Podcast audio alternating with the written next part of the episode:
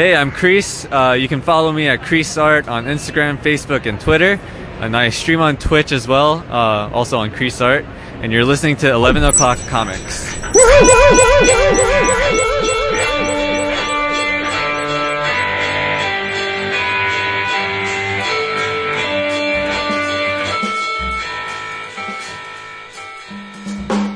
There was a little operatic bit at the end of that.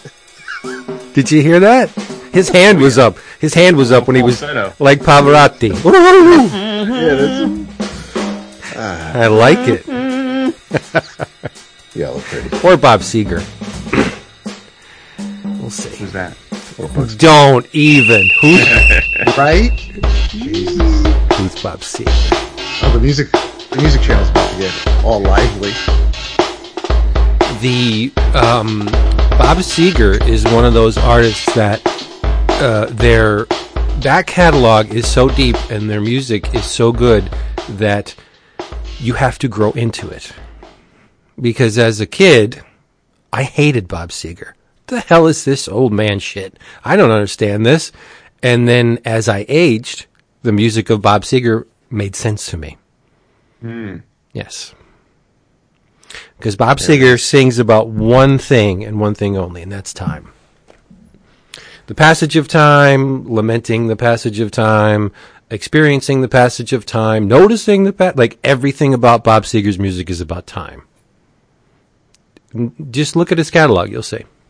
I think I think he's great, but as a 15 year old, I thought he was, you know, okay, boomer. I just didn't I didn't get it. Okay, boomer. Uh, I love that. My my son throws that at me twenty four seven. Okay, Really? boomer. It's Yeah. perfect. It's Yep. fucking perfect.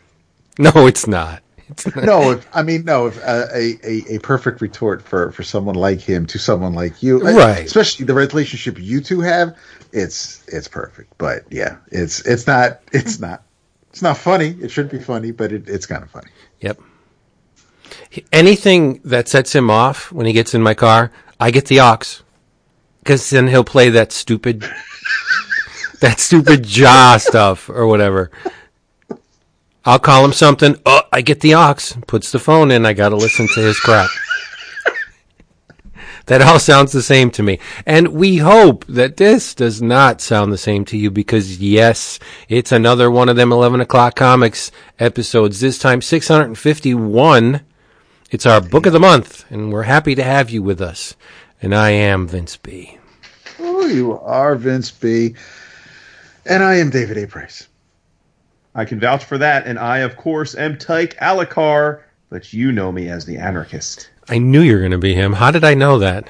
Really? Yes. Yeah. Yeah. I I'm a knew it. global icon. Mm. You're not Tyke Alikar. I'm looking for an anagram in that name, and I don't know. I haven't found it yet, but it's hmm. it's too random. Alikar, Ty, I don't know. You're not Tyke or the anarchist. You're Jason Wood, everybody. And this episode has been brought to you by who? Our Butamus patrons. That's right. We got a bunch of people who support us each and every month on Patreon. If you would like to see what the hubbub is about, go to patreon.com forward slash 11 o'clock comics. That's one one and no apostrophe. And speaking of our Patreon, the members of our Slack channel will be actively participating in a little thing we got much, much, much later on in this episode. But they will rear their, their wonderful heads. I think that was like three muches too much. Well, we'll see. We could Yeah, get into it. We could get deep. We could. Yeah. Absolutely could. There's plenty Stranger to things have happened. plenty on which to chew. So there you go. What's up, my brothers? How you doing? I'm doing all right. I had a good day, unlike yourself. But we're here to lift No, you that's up. good. Yeah. I'm glad you had a good day. I designed some products today. A word Yeah. for 11 o'clock comics? I wish. Yeah, that would be nice. We need more product because the the comics should be ridiculous shirts are just flying off the shelves. Well, we don't really ever publicize it. we and don't. But that's us, isn't it? And now in sports, Solely. it's David A. Price. Um, that wasn't me. nice try though. Uh. No, we don't. But just remember, we got the, the threadless thing, and there's shirts up there. Low. What was that? I think the snake is going to come out. Wait, what? Get ready for some ecstatic. he's either What's going on? he's looking for his comb or something. I don't know. oh my, the Fonz? Oh yeah, that's in your back pocket. Um, we have. I haven't had a comb in years. Th- It'll. I hear you, brother. I know you. Yeah, we have lots of um, shirts on Threadless. The 11 o'clock logos from many years. We have the Comic Should Be Ridiculous shirts. We've got beautiful OG 11 o'clock shirts. It's There's a, a nice array of uh, material on there. Not only shirts. Yeah, there's other products like phone cases and pillows and uh, flip flops, like everything. So uh, check it out, Threadless. Just do a search for 11 o'clock comics. We're up there. Um, going into the drink roll call, I have a thank you. I, Yep. I have two. Yeah. Mr. Uh, our buddy, whom we've, uh, as David likes to say, we've broken bread with this guy, um, and his his lovely daughters. It's uh, Mr. Carlo Esqueda. Yes. sent me a box of libations. The uh, first of which is a beautifully uh, designed can by Mr. Justin Lee doing his best Buona Spoons impersonation. It's the uh, Liquid Art Festival series, uh, surround sound. Uh, this thing has a Columbus, Simcoe, and Galaxy hops in it and the brewing company is um, Collective Arts, which looks awesome. But the big kahuna in the box was he sent me a bottle of Freak Show wine, the strangest show on earth, just like us, Cabernet Sauvignon, and I cannot wait to dive into this uh, Freak Show stuff. But I'm going to save it for another episode. Is that the one with the? That's not the one with the label with the guy looking through the wine glass, is it? No, it's a freak show. It's a guy. It's it's a carnival. It it looks the the label looks a little bit like uh, Sergeant Pepper, where you have a bunch of different uh, people and they're pasted in. Obviously, uh, Sergeant Pepper by way of Monty Python. Nice. Yeah, with the Terry Gilliam stuff. Um, but on the front and center on the bottle is a strong band lifting up um, a makeshift uh, barbell with two baskets in it, and there's men in the baskets. I'm confusing it with another label, but yeah, his his letter said that um, there was something he sent you that uh, yeah, you, you you tried it last year, and um, wasn't sure if if you were able to um, procure it since then. So Wait, he, he wrote each of us different letters? no, I'm pretty sure he wrote the same letter because each one said, you know, Vince in your box, Jason in your box. Well, After your after Oh. your breatharian diet, um, Yeah, he's like And- he's like a uh, an air well sucking up the plankton. He's on an air diet. So, um, but yeah, I'm also I'm I'm dying to find out what uh, what he sent Jason. Uh, he sent me a bottle of wine, but I don't know the name of it because my wife uh, put it away like within seconds of me unwrapping it. Put it away got- and and put it in the wine. Yeah, so I don't. Okay, I don't. all right. So I don't even know. not put it I don't away even know which one it it on is. you. Okay. but uh, I know it was a bottle of Cabernet Sauvignon of some type, but I, I have no earthly idea what uh, what the, the the name of said wine was. But uh, but I do thank uh, Mr. Ithgeda nonetheless. See, that is that makes your wife even more attractive. That she put something away seconds after receiving it, because I do the same thing. She's Yeah. she's very regimented in where things go and where they belong, unlike Yes. the majority of the people in this frickin' house. Well, it sounds like a you problem. Yeah. Oh, it is a you problem. That's why I'm attracted to the the thing you got because I would That's like to have one of them in this house. That's right. Yeah, So say we all. looking like that too. But whatever. It is nice to have. Yeah. David, what'd you get? I um, received something that uh, he removed from his whiskey bunker and sent to me. I I have had the um, the High West offerings in the past, and um, actually, the first time I had something by them was um, was one evening with uh, our good friend, Mr. Daniel White. But this is uh, from High West Distillery. It is a Midwinter Nights Dram, a blend of straight rye whiskeys finished in French oak port barrels. Uh, it is from Utah, and it is, according to the label, a limited engagement. Um, and it is really, really good. Thank you so much, Carl. I'm having for the first time now tonight. I opened it just for the show, just for just just before we sat down, and um, and yeah, I uh, I brought a bottle of seltzer to have after I finish this glass, but I may not stop at just one. Yeah, you can't one pour. stop So at we'll one. Come on, finish that Yeah, bottle we gotta, right go, off. we gotta go deep, deep, deep tonight. So you yeah. gotta- Well, maybe I'll need it for it, but yeah, okay. Ye- Uh, so, uh, but Dap, you're backing me up, aren't you? I know you're going to say yes. I know, but are you backing me up here? Just I got it, you know. Trust but verify. Uh, yes, it's been going on Cool. for about 18 and a half minutes so far. Excellent, excellent. Because we want to have a double blind here, so the people hear all this good stuff. True. And Yeah. I have a second thank you. Ooh, nice. And I think you all don't have the thank you because I think you already got this, and then I didn't get it when you all got it because I never responded with my address. It's not Oh. I got it. Oh, So I think that's why you're like, well, what is this? And it's from Mr. Mr. Jim Whiting, oh, nice. Ah, yes. and it's a collection of uh, of his comics. I believe uh, dark, there's a bunch of dark arts in there, uh, Infinite Punishment. Uh, so the I Infinite believe You all had Punishment. received that already, right? Yeah. Well, we just Yes. did too.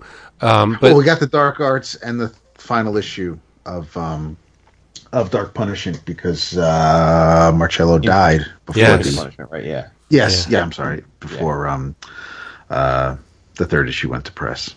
Young guy Right. too. Just Yeah, in his 30s, I think. yeah, Pretty crazy. draws a pretty sexy devil girl. I will say. He does. He does. Mm-hmm. Succubus, yeah.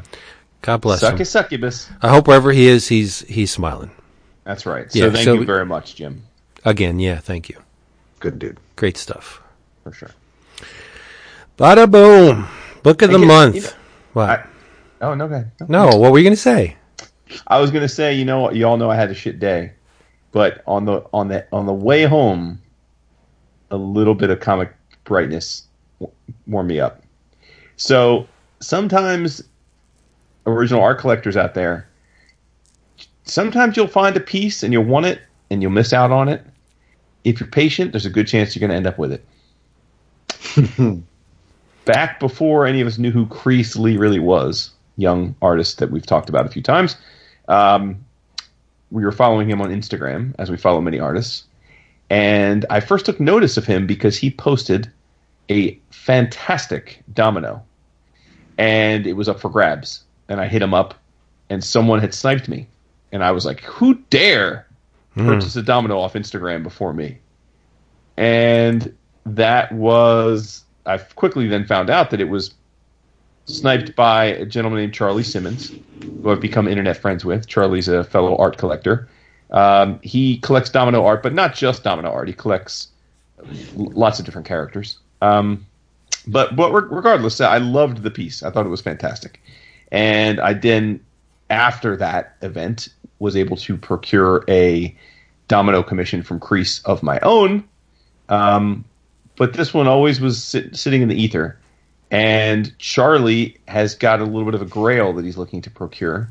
So he reached out to me, and I have arranged to purchase some of his domino commissions from him, including the Creees that got away from me. So I'm very, very happy. Oh, that's nice. Yeah, very happy.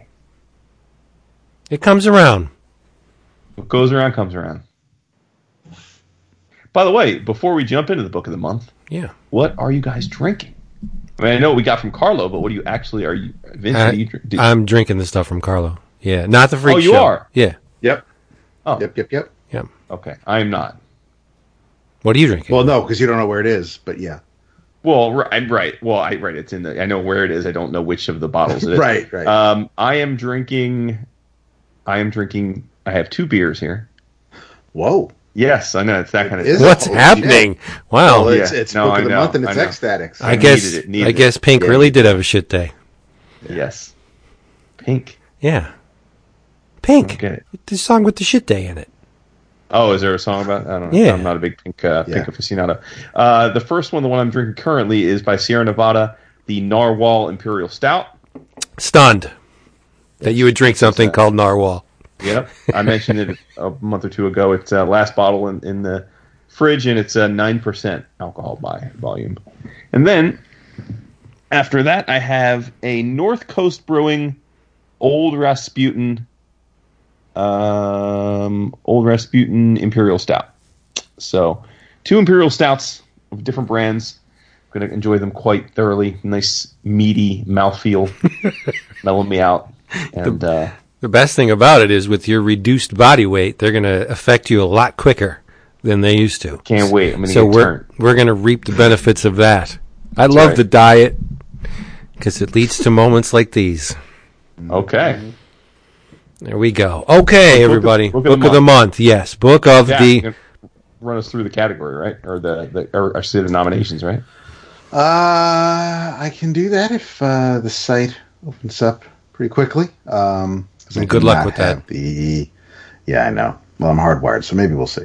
Um, anyway, You're hardwired for self destruct, huh? what?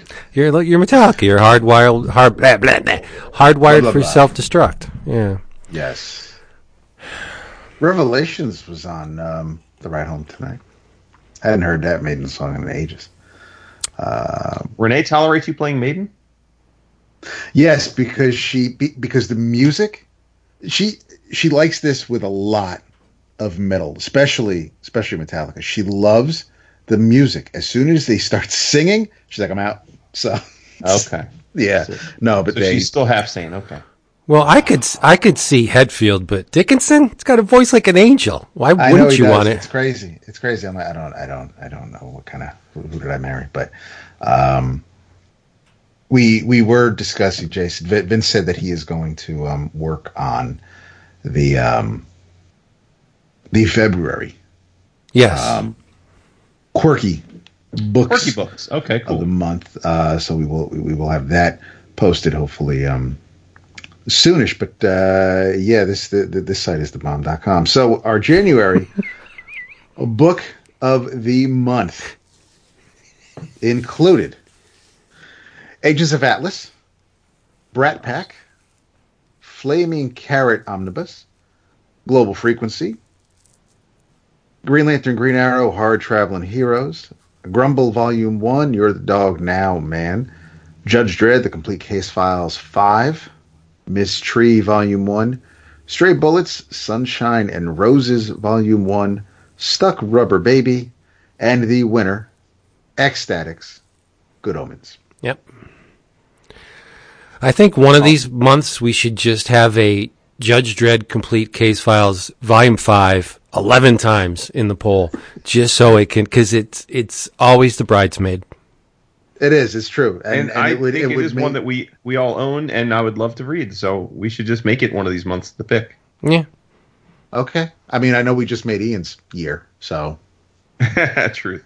Yep. Okay, so I have a lot to say about this book, Awesome. but which sounds like I'm going to need to.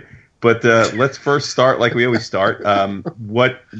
Tell us your first experience with this book. If you read it when it was coming off the shelves, if you read it later, if this is your first time, go ahead, Dak. this was my first time. Okay. And is there a Uh, particular reason were you not reading a lot of? Uh... Yes, no, I was I wasn't reading a lot. Period. Uh, this was because because this team X-Statix uh, premiered towards the end of the X Force title, uh, so they premiered I guess in '99. But this, um, or maybe it was 01. But uh, yeah, 01. Sorry, July 2001. X Force number 116. Uh, the X-Statix series I guess started in um, 02.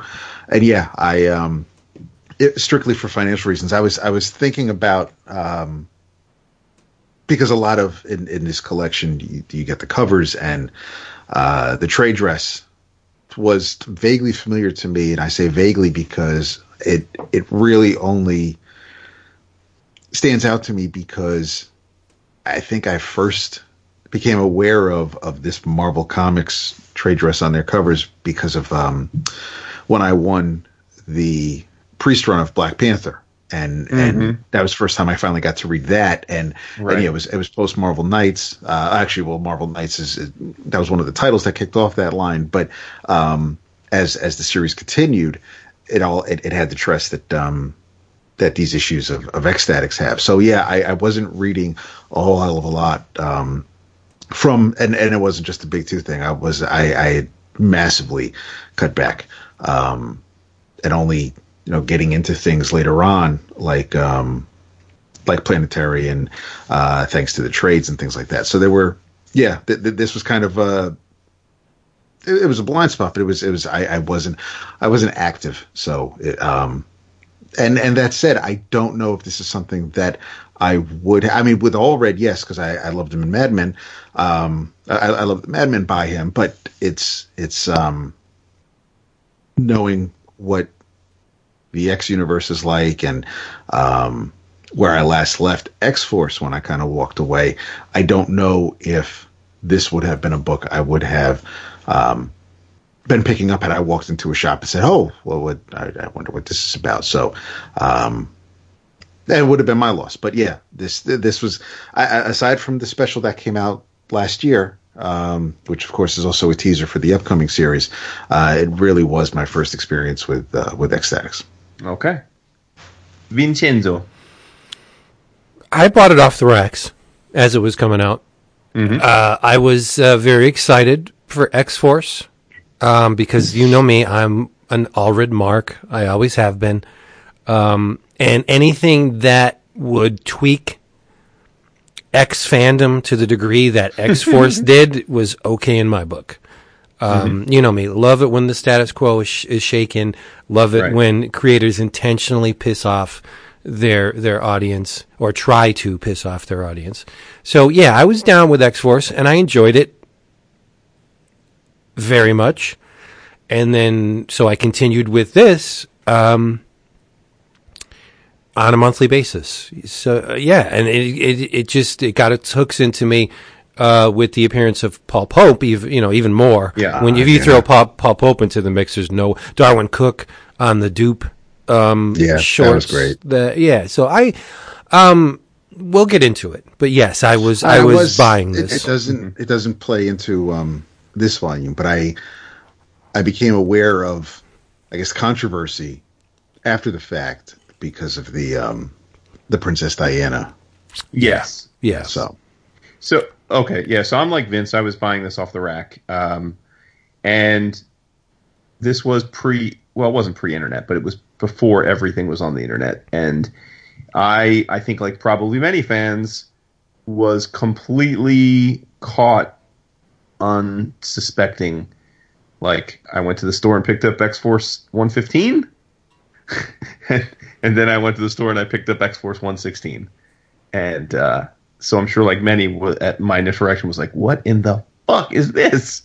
Um, but uh, but yeah, but I, I read it through its entirety. I read it all the way through to I, re- I read it uh, as it was coming off the shelves as Yeah. well.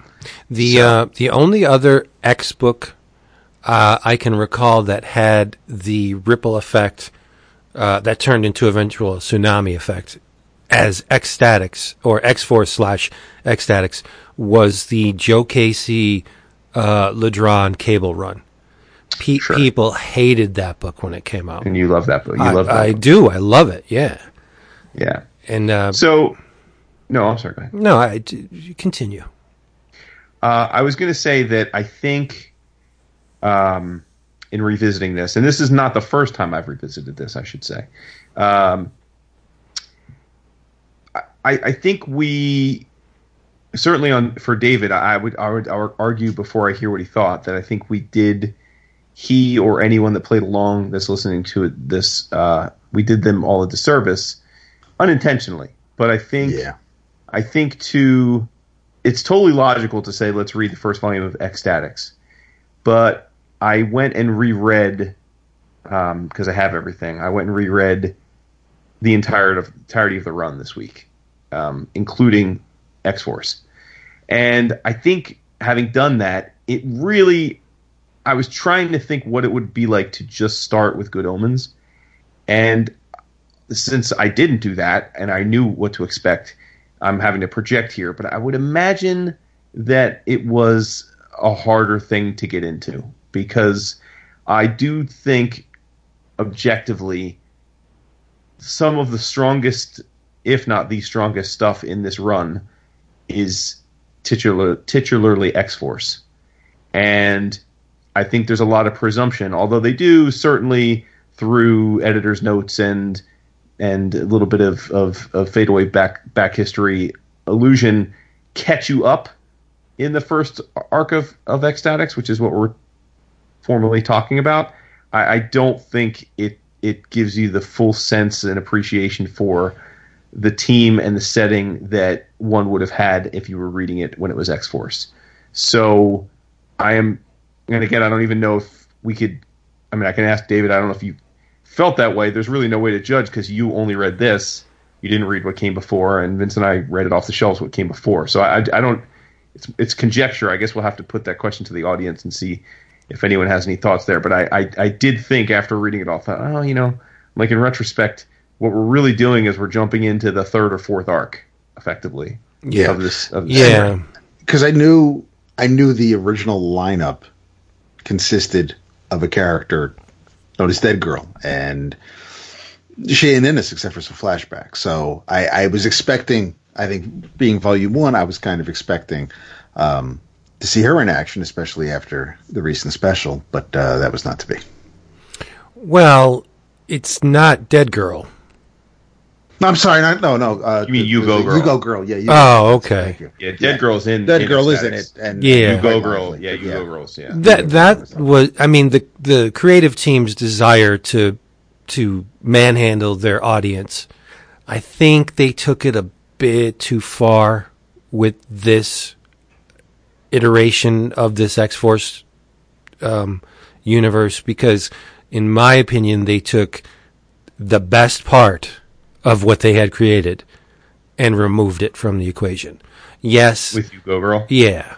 Um, I agree. the the ghost of Edie is very much um, I don't want to say alive, but apparent throughout X-Statix, but it's it's always as a shadow of what was and and what her um, uh, de- de- death is doing to important persons people in X-Statix. I think it's th- when she was a central character in the book, it was really it was very strong, and and she was the most likable character uh, by a long, uh, a very w- wide margin. And then now it's like, oh yeah, remember how good it was back then? Well, Right. it, it ain't that now. That that's kind of how I approach X-Statix. Yeah. it's kind of like the story after Death of Jean Grey. You know, like Sure. you Yeah, missed it, missed a bunch of stuff, but we're just gonna we'll keep her in our in our hearts, but she's not around anymore. Yeah. Another thing, and and again, I realize everyone that's listening to the episode is thinking, "Well, geez, I thought we were going to talk about Good Omens." We are, but I think it's really hard to convey the significance, in as much as any superhero book has significance, uh, of this without talking about X Force, because not only did it make an abrupt switch, and for those that still have no idea what we're talking about, uh, X Force was first came New Mutants. Most famously, Rob Liefeld took over the book. New Mutants begat X Force, which, of course, famously X Force number one sold eight million copies. I believe to this day is the top selling Marvel single issue of all time. Um, Rob left uh, with all the other guys to do Image, but that's pretty much what happened in the first few issues of X Force. Is pretty much what happened for the next 115 issues. Relatively the same team. Um, lots and lots of 90s big guns, big pouches, big action. Not always the most coherent plots. And that's the way it was for roughly a decade. I think the series started in 91 and this changeover happened in 2001. And that day, the day that 116 came out, X Force 116, is the same day that new X Men 114 came out, which, for those playing at home, was the first issue of the extremely well regarded and pivotal Grant Morrison run. So you had Quesada now as the as the editor in chief, and we've talked about this before. This is a period of intense creativity where Marvel, from a commercial standpoint, was coming off of a very bad time. Um, they had been dealing with bankruptcy and, and creatively weren't weren't perceived as in a great place. So they brought uh, Palmiotti and Quesada in, who did Marvel Knights, and then and then that was so successful that Quesada really got full run of the place and uh, brought Axel Alonso over, who many may remember was the Marvel EIC for uh, quite a um, number of years until a year or two ago when CB Cebulski replaced him. And at the time, Axel was young. I mean, he was in his early twenties, uh, maybe late twenties by then, but in his twenties, and he was at he had he had cut his teeth as a uh, Vertigo editor under um, Karen Berger, and so he wanted to bring a Vertigo aesthetic to some of the key Marvel IP that were struggling uh, uh, commercially, and so Milligan and Allred were people he knew, creators he knew from Vertigo uh, and the indie scene, and that's he. So he was Axel was really the the driving force of this particular uh, soft reboot, if you will. And so 116 comes out, and it's a massive deal, not just because of the contrast in art style, which is to say, for a lot of people, I think probably the majority of people at the time, this was the first they'd ever seen Mike Allred because you know, I mean, again, I don't know that Madman was ever a huge seller, right? I mean, I, I was aware of it, but I, I don't know that. Like, I, I, just would imagine a lot more people were exposed to Allred's art when this book launched than than they had pre- seen previously. Um, and I, I, I think Allred's art is phenomenal, but it is like many things, like with when Quitely did it, it's it's distinct. It's quite distinct from what you would have considered the Marvel House style at the time, particularly coming off the '90s which image, which boggles What? my mind because Allred's style was the Marvel House style in its formative years. He is nothing if not Absolutely. yeah. So the, the people that Yeah. were were complaining like this is not a Marvel book. No, learn your history, bub. This is exactly what Marvel Yeah. started out as. Well, you bring up a good point because, as you may recall, I have I've over the time that we've all been friends, I have come to love Morrison's X Men run, um, and and hold it in, in just about the highest regard possible. But when it came out, I was all kinds of bothered by it Yeah. for a litany of reasons, including the art, which again is ironic because I think Quitely's a master now. But but at the time, off the shelves, I was very much like, "What the f is this?" Whereas with this, while some some of the like you said, a lot of the readers were were also like, "What the hell is this kind of art?" I, for some reason, immediately had no problem with this, and I think it's because, as you said, it in its own way was was was harkening back to the way Marvel Comics looked when I first started reading Marvel Comics. Um, Right. so yeah, so, so so so that happens, and then the other interesting thing about this is that issue number one sixteen of X Force, which introduces this team, was the first Marvel comic to not abide by the Comics Code Authority. Uh, they had every every comic that Marvel put out from 1972 on uh, had the Comics Code Authority approval stamp, and this was the comic where they drew the line in the sand and said, "Nope, we don't care," because the CCA said we're not going to approve it. It's too it's too gory, and Marvel said we don't care. And from that point on, stopped caring about abiding by the Comics Code Authority. Hmm. I, I don't think that's entirely true. I, I think is true. I think Amazing Spider-Man 90 Oh yeah, no, the yeah the drug issue was the first Marvel comic without a without the CCA. Yeah. That's 1970. They, this had been the this had been the first comic to not have the CCA since 1973. Right. Wi- right, so that's Yeah. 1973 Now- maybe Well, that's what I'm sa- I said. So, yeah, no, yeah, Yeah. well, I Right, said the 70s. That's It's the about- 70s. Gotcha. Um, now, uh, yes, as far as the Allred art, I mean, you can't get a bigger 180 from Rob Liefeld than than Mike Allred. But Well, and uh, Rob wasn't doing the book when it, oh no, no, I know, I know. But if you're gonna, I mean, he, he- kicked it off, and now Yeah. and and Allred kind of kicks off the the new generation. But uh, your timeline is a bit. Um, you're fast forwarding a bit when it comes to the editor in chiefs because um, Quesada was EIC from 2000 to uh, 2010, and Alonso came on then until 2017. No, no, no, no, no. You misunderstood. I said Quesada was the EIC. Quesada brought Alonso on, and Alonso was the editor of this book.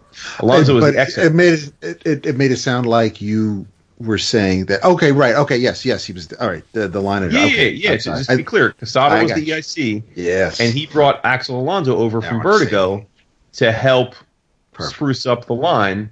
And one of Axel's first things at Marvel was this book. Yeah. That's Now- all. Well, one of the things I wanted to interject in the in the uh, art discussion was it it not only shows you uh, how far Marvel had changed from the '60s when you get a book, uh, an artist like Allred on the book, who is very much like the formative Marvel artists, and the current then current readers were like, "What is this?" It also shows you just how deeply the image guys had sunk their talents into the Marvel readership. Because Definitely. they defined the look of Marvel for a mm-hmm. lot of years. And they were highly successful. And people responded to it. So that became they became the Marvel style. And so when you when you get a guy that looks like the OGs in a current crop of image artists I mean, I think that's a, a good way to to de- describe them. That that image style with the pa- the pouches and the pecs and the giant guns and and the uh, just hyperkinetic stuff, and then you put Allred into it. Of course, they're they're not going to understand it. Yeah. It, Yeah. You're right, but they're not understanding it. Uh, a good number of them were not very kind to Mr. Allred, and it was something you know that that stuck in my craw because, as someone who loves his work, can you not see the brilliance in this? The, oh, it's, the- you, it, I mean, it, I'll, I'll I'll leave it to you. It sounds like you're, you've been hinting that you did not enjoy this book as much as you did when it when you first read it, and that that's fine. But I will say that no matter what, I think we can all agree that the art is timeless. The art is Oh phenomenal. yeah, yeah. No, the art is the definite hook. The The art is is it, well, it is static. It's unchanging. It will always be. And what it is, to my eyes, is it's just gorgeous. Yeah, yeah. Um, and then the other thing I think that I'm suspecting for those who are reading it for the first time, what ca- can't get lost is the significance in in the place in comics history, which is to say that um, reading this in 2020 doesn't feel very um, edgy or distinctive or even all that controversial of a view, which is to say, ultimately, this book is about par- parodying the concept of um, fame and quest for fame and monetizing fame uh, and reality television. And uh, those things are so embedded in our culture now. I mean, reality, eh, every half things that are on TV are reality TV, quote unquote reality TV. Um, and, and these ideas have been played with so many times since. But much like when we've talked about other historical books, it's really important when you think about this series to remember that this was put out in 2001 through 2004. And then the ideas that Milligan and Allred play with here are incredibly forward thinking. And and so much so that now you read it and you're like, oh well, okay, yeah, I, I obviously like this makes sense. Back then, this was a this was a uproarious hot take. This idea that um, we we were just getting into this this culture of reality TV. There was more debate than anything about whether it was even worthwhile to produce and and what's the point of it all. And we had things like Big Brother and Survivor and Real World, but that's about it. And the idea that this could be bastardized and we could, um, you know, that we could eventually uh, become so obsessed with fame that it would be about the fame and about the fortune instead of of, of doing doing good or having purpose. Um, I, I give them a ton of credit because they were very much on on trend in terms of where our world was going. But again, if you read this in 2020, it seems just like it's parodying the reality. But back then, they were very much forward thinking in that, that that we would get to a point where this kind of thing would be commonplace and not seem all that unusual. Right. And I think that's totally lost on a first time reader because it's just like a lot of science fiction, like it is the reality that we live in now, right? Where where people are famous for being famous. like and that's the there's just value in that. Like just being famous is, is a thing.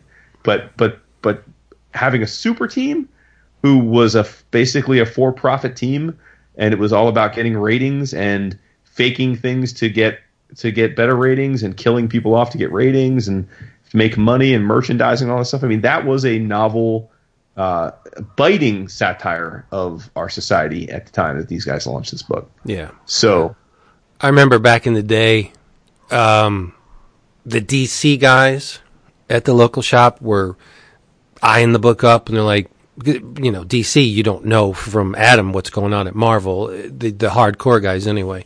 And they're just like, hey, what's this book? And I said, well, picture it a team of Booster Golds. They're mutant Booster Golds. And Yeah, they're like, yeah. oh, okay, yeah. And that's a good analogy, yeah. but to the extreme, like um, where Booster is is an anomaly, or was in the DC universe. Now you have a whole team of them at Marvel, and it just it um, it I look uh, you're you're you're completely correct. Um, back when it was coming out. I, I read it and I enjoyed it and uh, I would actively promote it because of the Allred artwork, but with 2020 eyes, it, it encapsulates everything I have grown to hate about this world. Right, right. Yeah. No, I, I, think that's right. I, I think rereading it now was, for me, probably. It sounds like it was wasn't as hard to enjoy it as it was for you, but, but I did.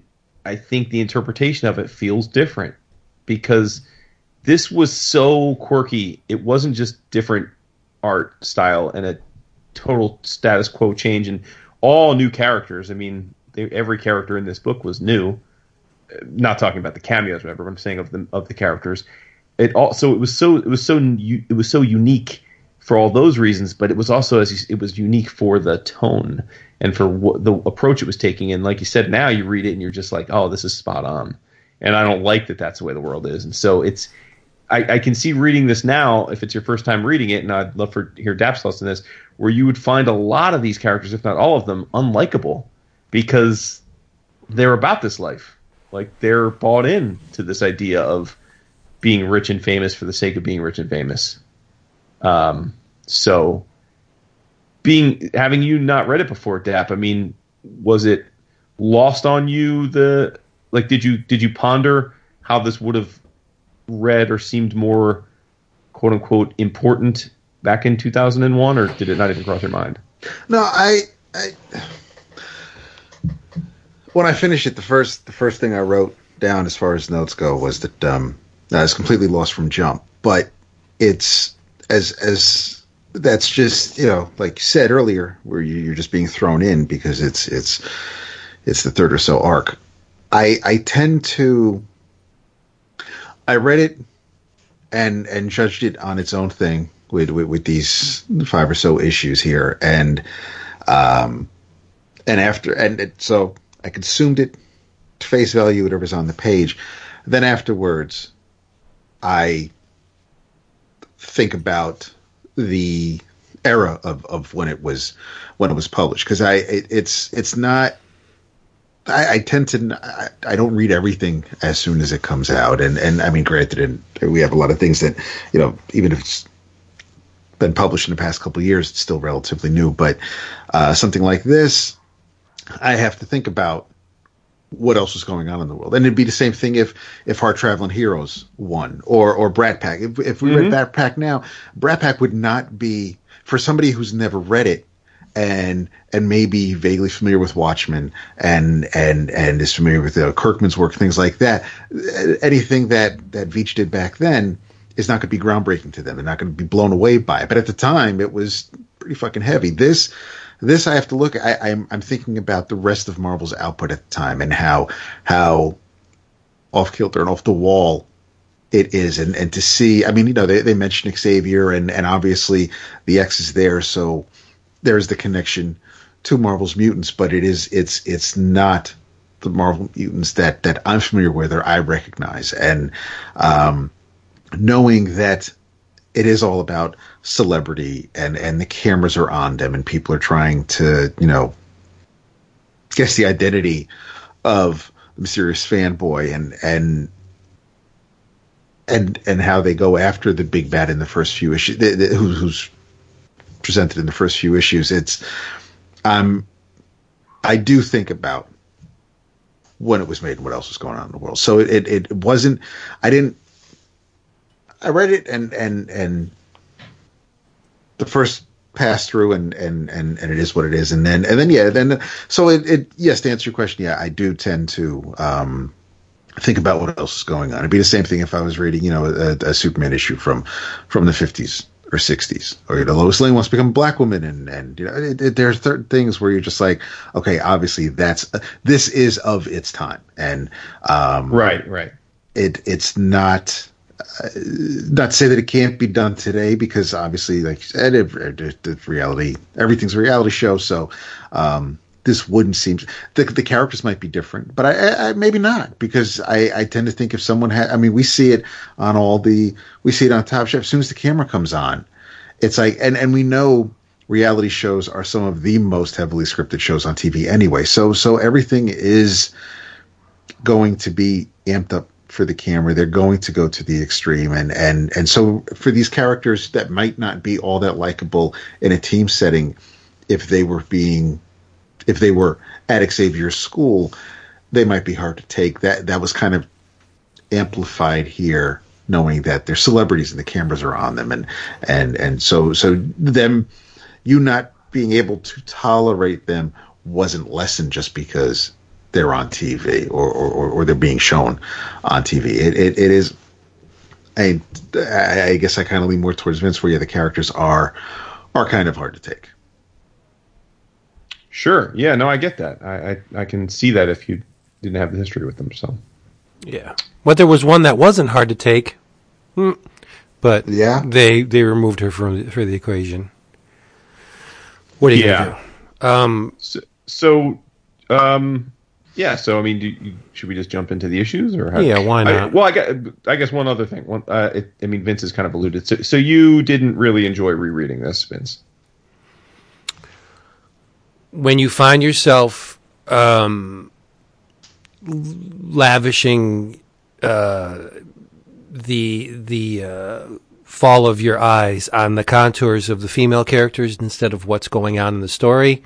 Mm, yeah, it, it it was it was a very hard sell for me, but it, not so much because I could look at the way um, Allred drew Venus and like, wow, that's a great pose, and uh, his panel composition that saved it f- for me.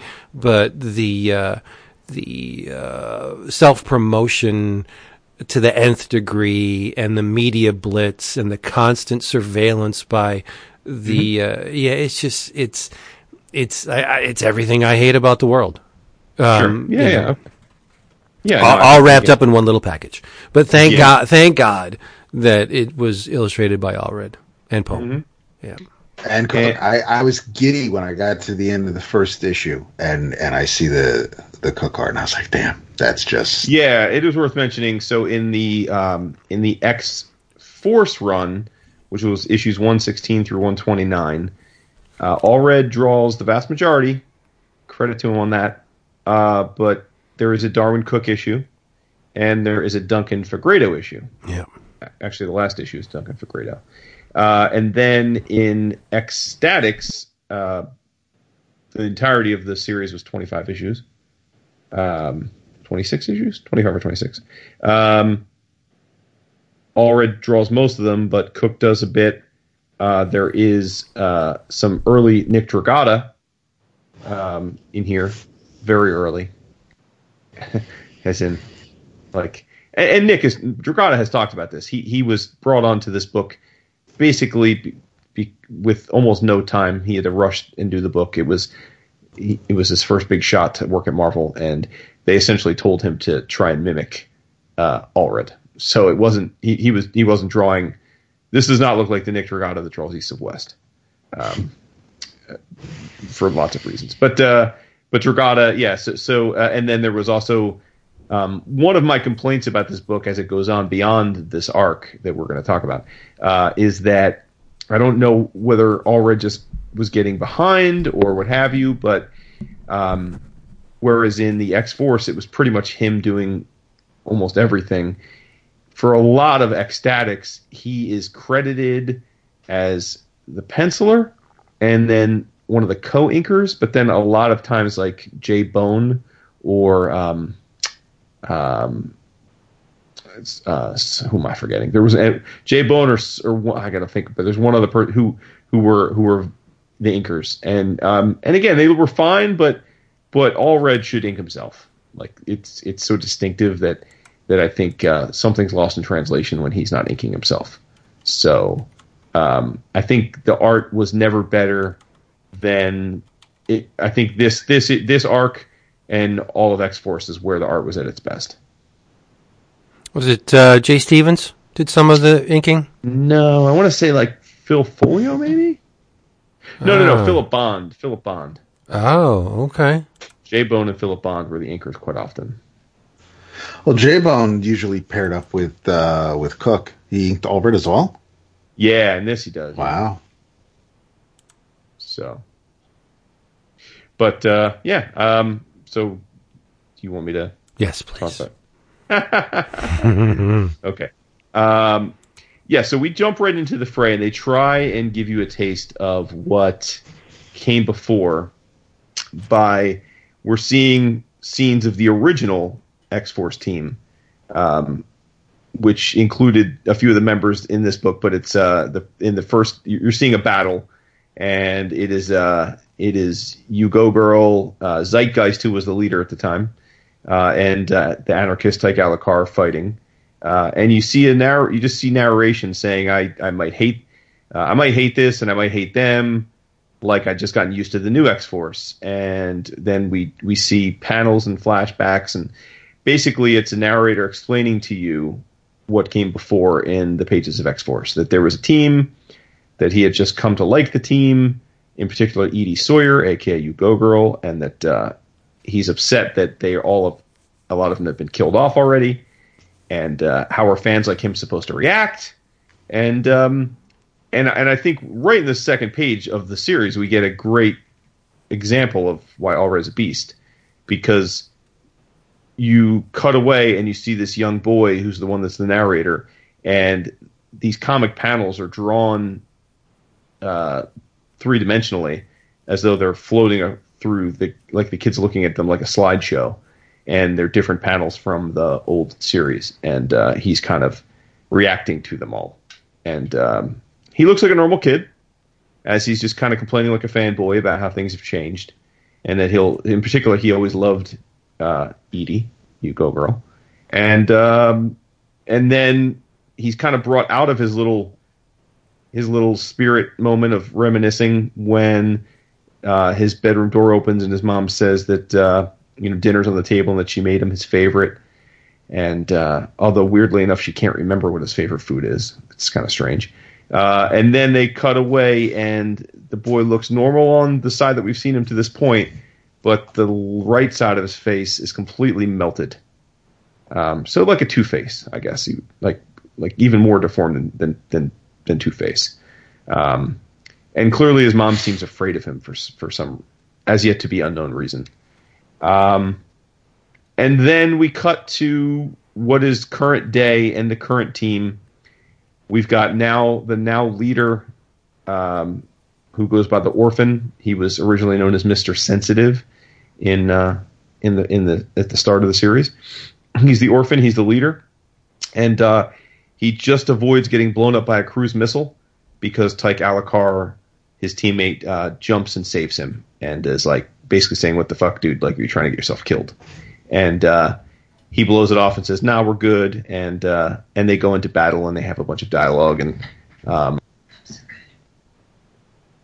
and then we cut away to a double page spread, which really starts the series in earnest, and that is uh, where we get a glimpse of the whole team.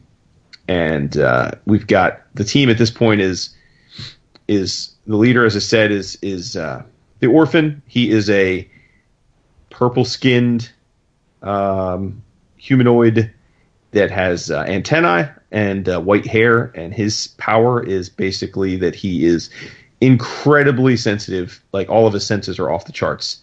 So like Daredevil with eyesight, basically. Um, and it's so attuned that he wears a suit that basically dampens, dampens his uh, awareness because if he didn't have the suit on, he's effectively rendered catatonic because it's so overwhelming he can't even function. Um, and then Tike Alicar is the the right hand man. He's uh, basically portrayed in a lot of the series as the angry black man, but we come to find out um, over the series that he's he was actually raised by white parents and he's got OCD.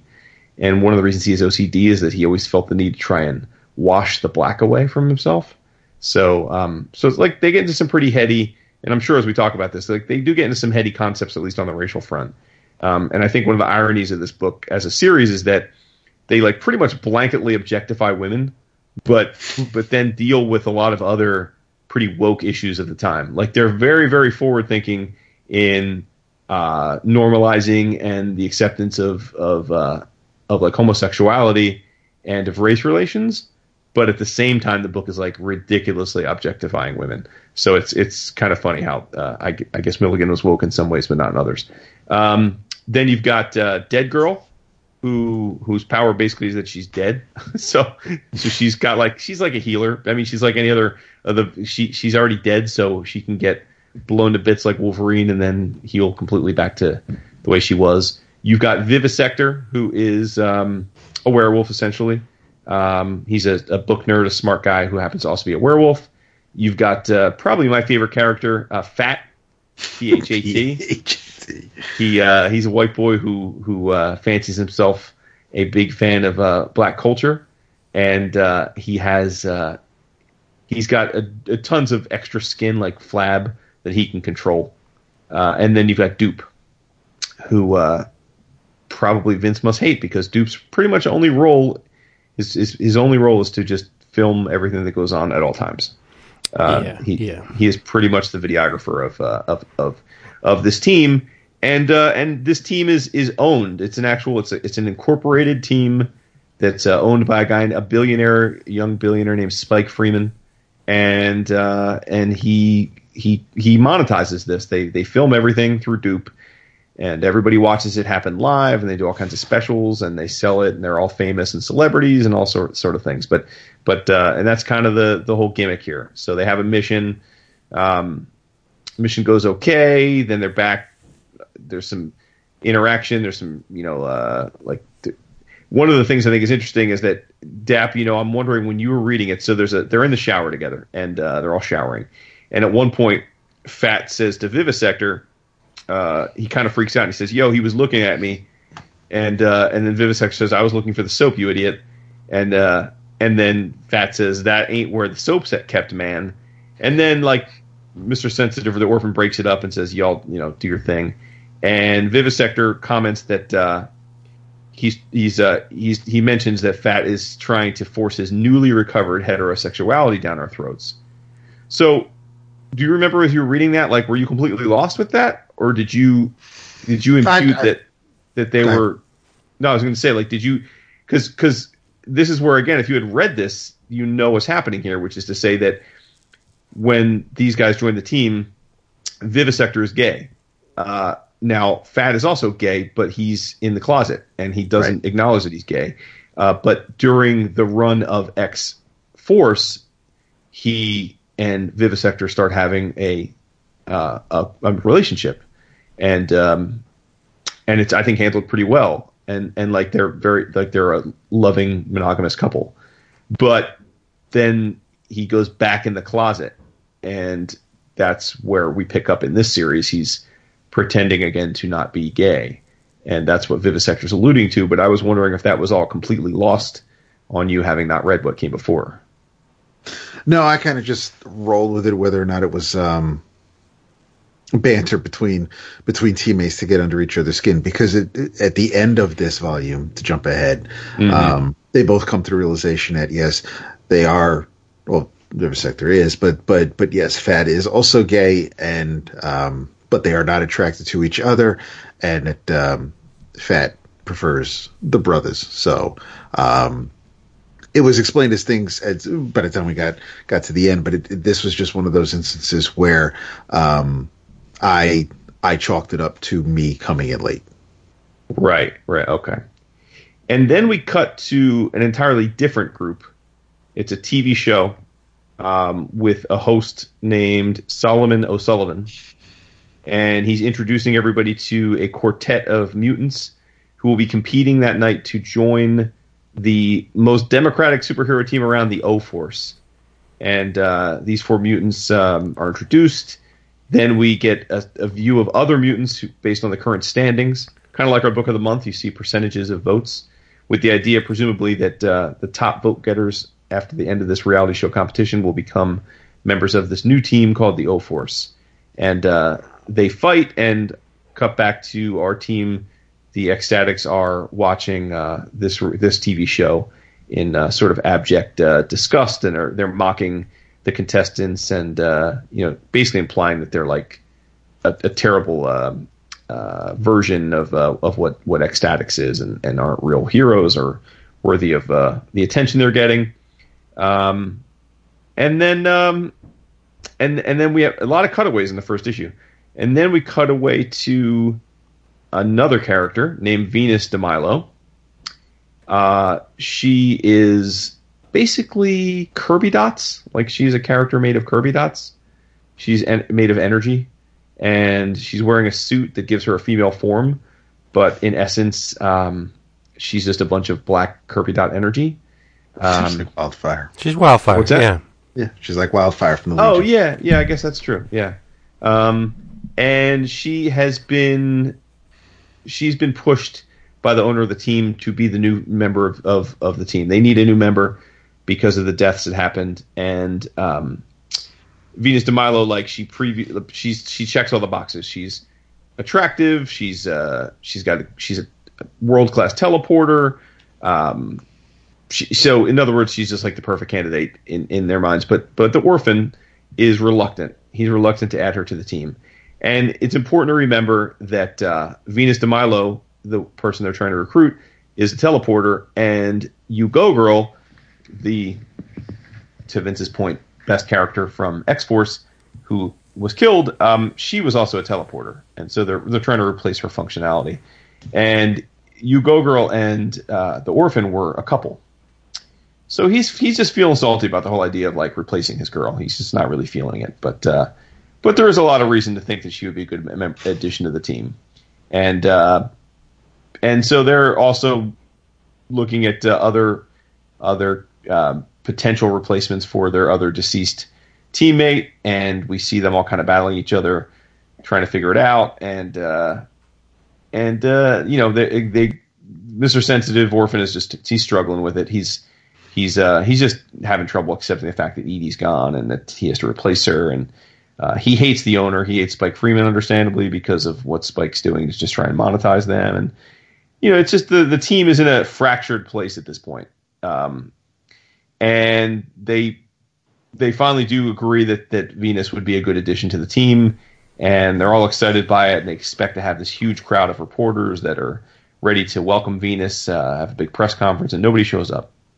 And uh, it turns out nobody shows up because this O Force team has been picked, and they are in the middle of their first official battle, and everybody's paying attention to that. And uh, and uh, so we cut back to the sloppy faced boy, and we get his backstory. Uh, basically, his name is Arnie, and uh, he was beaten and abused for being different, and um, Arnie is like an omega level mutant. He basically is like Molecule Man. He can effectively change reality um, to suit him. And I was wondering if Vince, when I read this, I was thinking of that. Um, was it? Uh, was it? It wasn't Creep Show, was it? Was it Creep Show? What was the? There was a. There was one of those like Twilight Zone or Creep Show movies in the '80s where one of the vignettes was the kid that was omnipotent. That fucked oh around. no, yeah, when he wished him into the colon. That was um, that was Twilight Zone. That was Twilight and Zone, right? and, and and he gave the woman the the no mouth. That Yes. freaked me the fuck out when I was a kid. Yes, Holy right. shit! That I have nightmares? Yeah, yeah, yeah, and and the and the crazy like uh, big-eyed like wolf monster came out of the TV, and so this reminded me of that, like this omnipotent kid who's mentally unstable takes over a small town and holds them hostage. I mean, I, it kind of felt like a, a total rip of that Twilight Zone for me, for me, but um, I don't know. I, don't, I guess maybe I'm the only one who thought that, but uh, but in any event, um, they they go to check out what's happening, and Orphan and Venus Dee Milo are together and basically bond. Um, and that's kind of your first issue. It's a lot of jump cuts, a lot of trying to establish backstory, a lot of trying to setting the status quo for the new team. But I do think it asks a lot of the reader in terms of why you should care about any of these people and their backstory because they don't really give you a lot. They they they they hint at things, but they don't really give you any kind of emotional resonance to build off of. Yeah.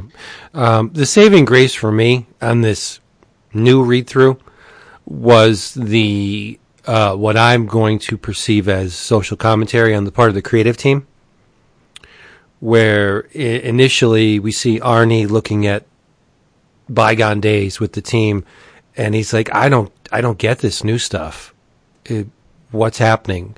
This is not what I fell in love with. Now I get this, and it's it's a shadow of of what you know my X Force, and I could see that as a little bit of uh, meta uh, on the part of the creative team, saying, "Yeah, there's probably a lot of people right now that feel like Arnie."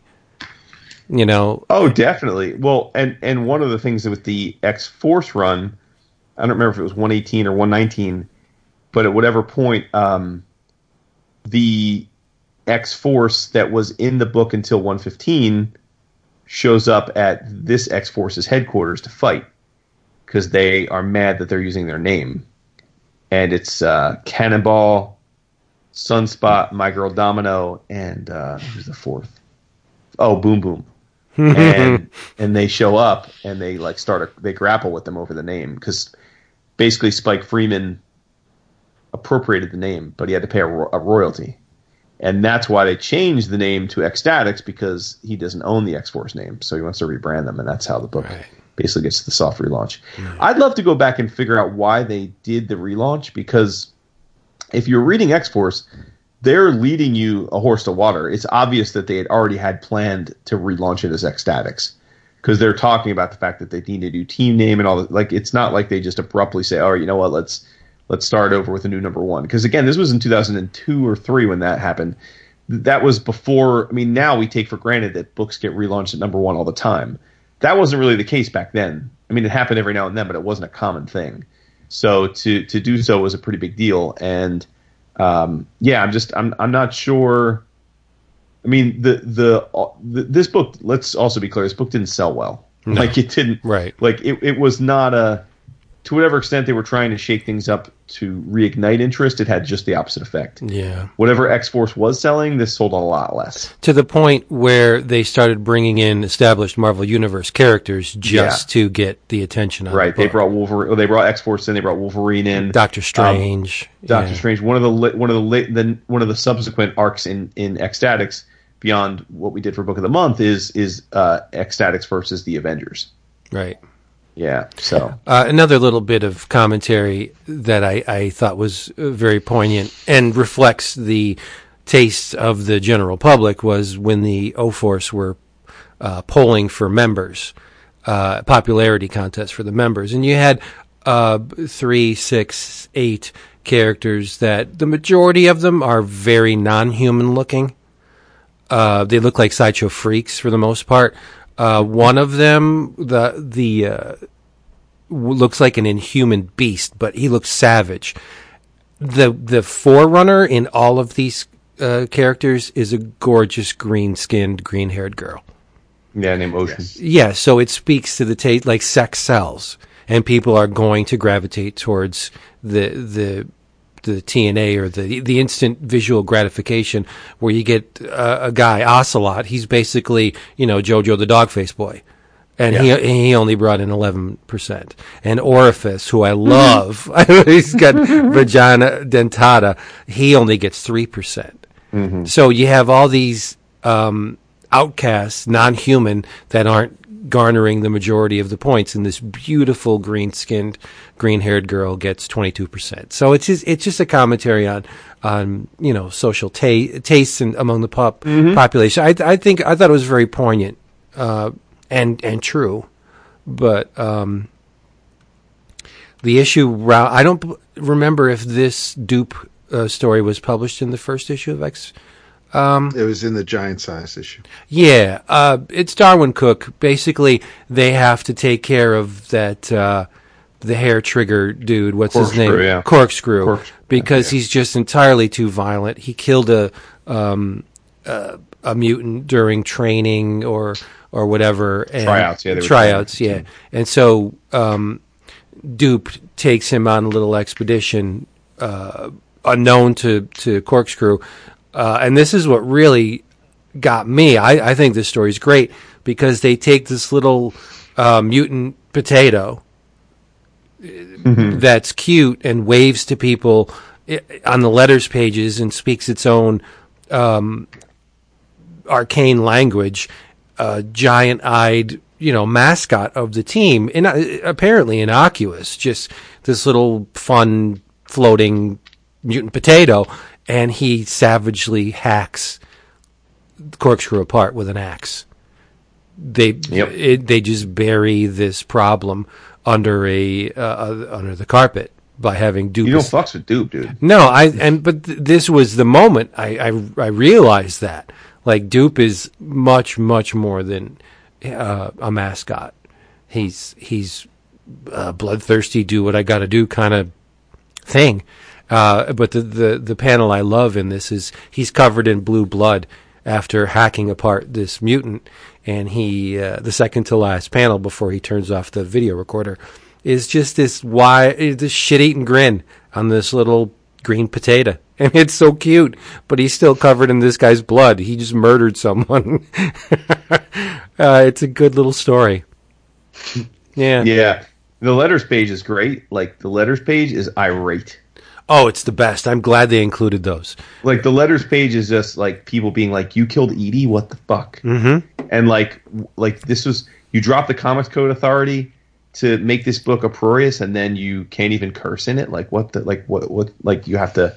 Like it's just funny. Like every it, like I I like that they put, but every letter's just like you guys suck. Like what like why did Yep, you, yep. why did you kill?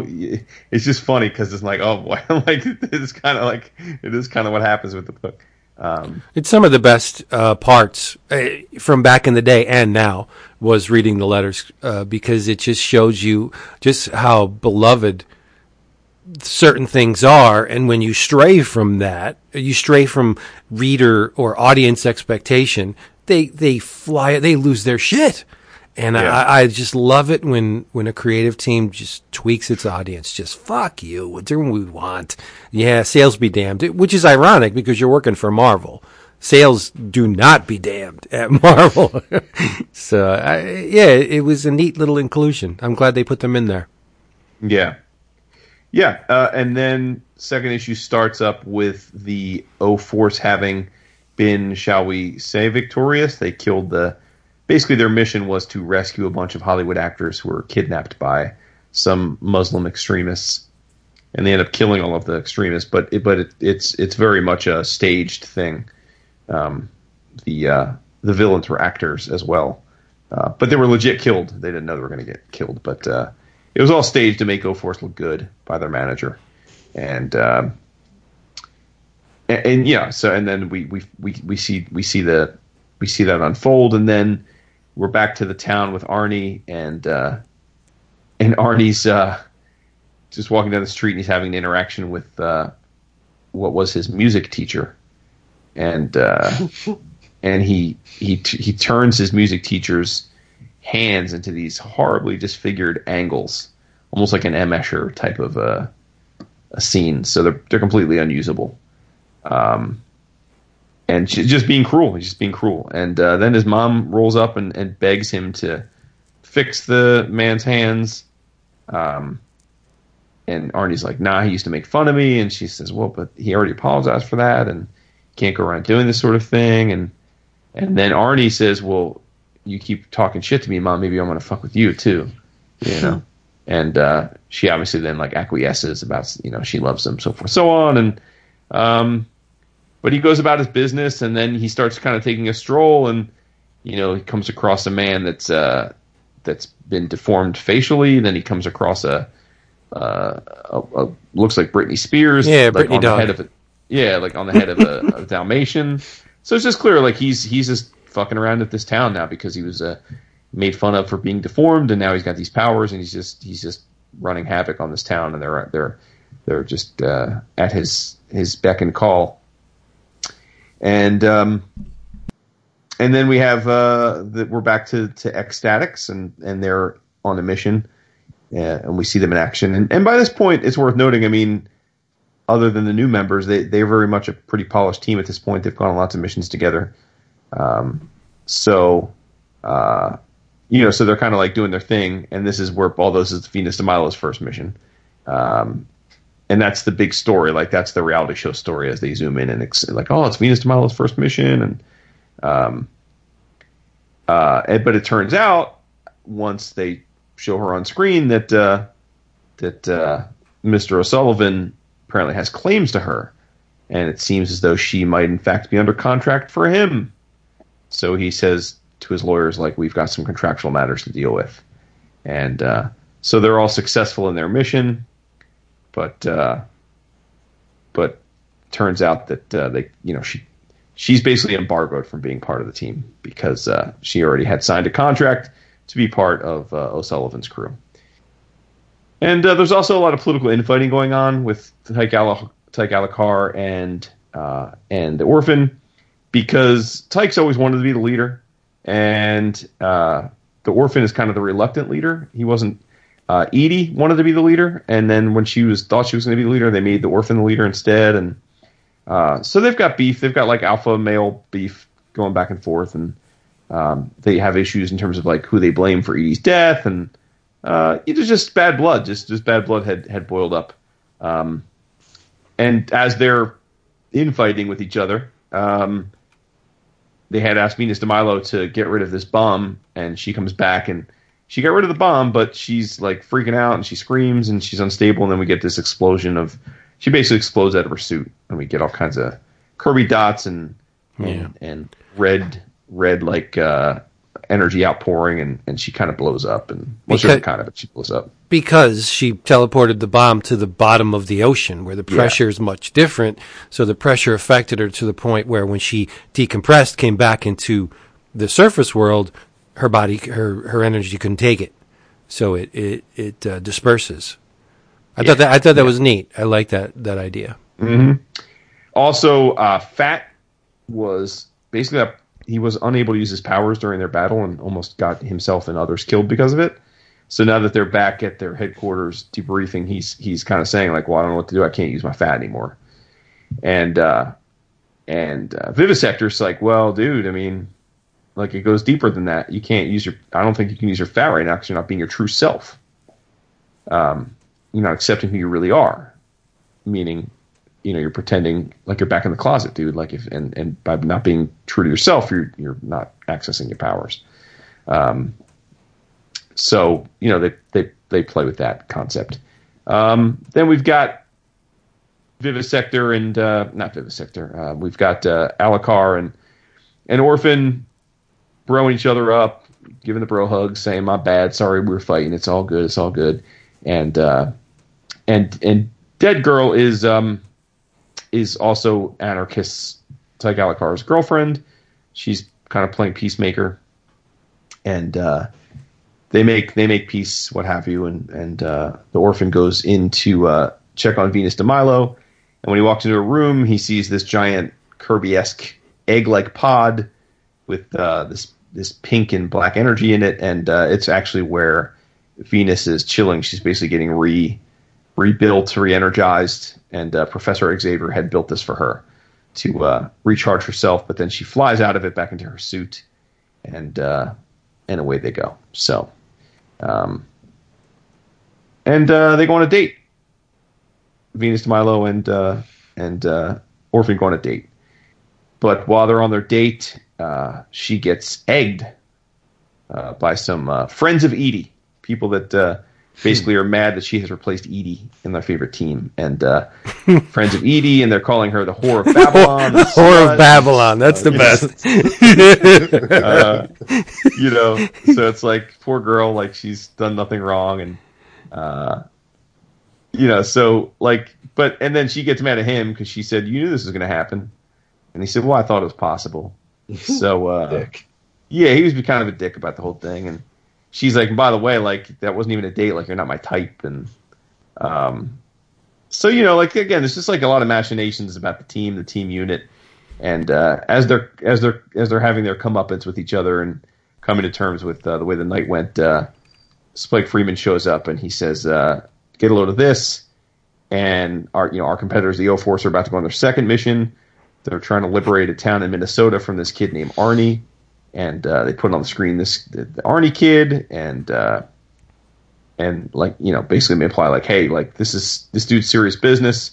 They're not going to be ready for this, and uh, and then Sharon Ginsburg shows up, and Sharon Ginsburg is a lawyer who works for O'Sullivan, and she serves them papers. It's a cease and desist, saying that Venus Dee Milo cannot be part of the team because of the aforementioned contract, and that's how the issue ends. Yep. Yep. Issue number three picks up exactly where we left off, where uh, Ginsburg is explaining the situation and how they have her under contract and that Venus Dee Milo can't uh, can't you know be part of the team, um, kind of reveling in it, and they uh, you know she says, "Hey, well, it is what it is," and uh, Venus Dee Milo is not happy about it, but for now, there's nothing they can really do. And in the meantime, there's tension between Dead Girl and Venus Dee Milo. Uh, then you get kind of Doop as a little bit of comic relief. And uh, they're all just kind of talking about what they need to do going into this town. Should they intervene? Um, and uh, basically, they're all in a bad place. Yeah. Then you have Vivisector drunk and unhappy, and he's uh, he's he's having an existential crisis about whether uh, like whether he's gay or not, even though he very much is gay. yeah. Um, Also, pretty much the smartest guy in the room. oh no, he's yeah, he's he's a he's a nerd, he's a brainiac. Um, so he's having an existential crisis. Meanwhile, Phat has gone back to his hometown because he's not sure what his place on the team would be if he can't control his powers, and uh, he's like his home is a trailer park. He's he's trailer trash basically. Um, Yeah, but he bought his parents a, a big ass, beautiful yeah, home, but they don't want it. trailer though, right? Yeah, they live in a trailer. Um, and his sister's a quite a fetching young lady, Mm-hmm. uh, but they don't want anything to do with him, Correct. which is got to be a gut punch to the poor kid. And so he goes to a bar and gets the shit kicked out of him He gets gay back. because he doesn't have yeah because he doesn't have his powers to defend him anymore. So the people who at one time welcomed him as you know a celebrity, they're just like screw you, you ain't got no powers, you're nothing, you're just a you know um, a, a gay wannabe. Yeah. Yeah. Yep. Then we cut back to O'Sullivan with the O Force, and he's explaining to them the importance of fame and how it's the currency of America, it's the lifeblood of America. Mm, it's true. And, uh, well, he's not wrong, right? Yep. Um, and basically says, listen, you know, Spike Freeman set you up so you take this mission. And Guy Smith, aka the orphan, shows up and uh, to their to their little meeting and engages them in, in battle. Um, but he does it solo dolo, which is kind of dumb, so they kind of render him neutral, neutralize him. then we cut to Arnie and that's a high school blowing up, and uh, Arnie's just like, "I blew up a school today." so, and there's all these people just thrown about, uh, and he's just going about his business. And then he walks into a graveyard and he says, uh, "Okay, troops, attention!" implying that he's going to, I guess, have the power to, if need be, resurrect the dead. For if anybody comes into the town to try and stop him from doing his business. Yeah. Well, he knows the O Force Yeah. is coming. Yeah. Yeah. And uh, so he's ready for them. Uh, and then we cut back and we've got uh, we've got a effectively a PR like rally uh, event where Ty Gallagher is the the main draw, and uh, he and Dead Girl are entertaining the masses. Um, and like this whole time, the orphans still got this existential dread about whether they're doing the right thing and whether they should be so focused on fame and what have you. And then we cut back to uh, the O Force being in this town, ready to uh, effectively take on Arnie. And you see Arnie here, uh, a little cutscene where he's watching them, and he's got like war paint on and Cherokee feathers in his head, and he's just ready for them. Um, and he's more than ready for them because bombs go off, and then and then it's like Walking Dead, you know, just just tons of like Day Day of the Dead, just tons of undead zombies uh, crawling after the O Force and the uh, the the pretty ingenue that Vince mentioned, Ocean, the green skinned pretty girl on the team, has been blown to pieces. Her legs are gone. She's just a stump at this point, and so she's she's stuck. And uh, like any good zombie movie, she's uh, rather than be rescued by the uh, team captain, he leaves her be, and she gets engulfed by zombies. Yeah, but what she says is she's being inundated by the undead. Are you watching? Please say you're still watching me. Like all she really cares about is Yeah. is, is just the, the the camera lens focused on her. Yes. Vain, vapid, just yeah. Yep. So you don't really So- care about her. but- Yeah. And, and O'Sullivan, their manager, is watching all this unfold and seeing his team get gaffled, and he's freaking out about it. And then we see the orphan Guy Smith being dropped out of a plane, skydiving down into the town. He's he's taken it upon himself to uh, to rescue the O Force because he just doesn't feel right about the whole thing. Yeah. And uh, and that's how the issue ends. Yeah. Let me take issue four. I'll give you a break. Yeah, Well, it starts with an awesome Frank Quitely cover. Yeah. it does. Just gorgeous. Inked, inked by Allred, but Yeah, just a, an amazingly gorgeous, gorgeous cover. Even Dead Girl looks really, really good. Um, You know, I mean, she's basically dead. And and the one thing about Allred is, um, yes, he does have um, a way with the female form, but he's not reluctant to render real world body types. Uh, for most of the series, Dead Girl, who is attractive, she's she's very thin framed woman, but Allred draws her with let's just say gravity is starting to take its toll on her. none of the women wear bras in in this series. Right, but where Venus Dee Milo's perky, and Yes. but Dead Yeah, Girl, yeah. she's she's got the uh, Spider-Man two fun bags going on, and Hilarious. You know, it's it's not a good look in some spots, but that's Allred. It, it, he draws body types the way they are in in the real world, and I love that about him. He's not Adam Hughes. Uh, so That is true. throughout the series, uh, the orphan had this uh, let's call it a premonition that, that about this Arnie kid. He's like, that's the I, I Edie was. There's something about this kid and Edie. I, I hear him, I see him in my head, and it's just it's not going to go down good. We got to get these the O Force out of there. It's they're they're going into trouble. I think this is a big big mistake, and it his fears you know bear fruit because O Force gets the shit kicked out of them. So, uh, as Jason said, uh, the orphan drops in and he's basically trying to control the situation on his own. Um, Arnie manipulates him into thinking Edie is alive. Uh, and he's like, gotcha, you sucker. She's, this is uh, all your past coming back to, to bite you on the ass. And the rest of the team throughout this issue, they see what's going on and they realize that maybe they should go help their teammate uh, in this very dire situation. So, Dead Girl and um, Tike are the first ones to come, and of course, Venus says, "Screw it! I don't care if Solomon owns me. I got to help my friends." Um, Fats there, Vivisector's there, and they they they start to uh, control the situation. Let's just say uh, to a point where at least Arnie and um, Orphan can can talk it out, you know. Um, and Arnie kind of reluctantly agrees that you know maybe I got issues, and he ju- effectively um, they, they they is this where they pull him in to the team? Was that the the condition where Arnie would stop all of this this bloodshed? Yes. and, and and they pull him into the team. He he remends um, uh, the green haired girl's legs. Ocean, Ocean. yeah, re re re works her body where she's a whole now, and and you know it, it's working out. But uh, Spike has reservations. Like this kid's bad. We we gotta we gotta do something. So to the public, they they project the news that uh, Arnie was killed in the battle, which is not the truth.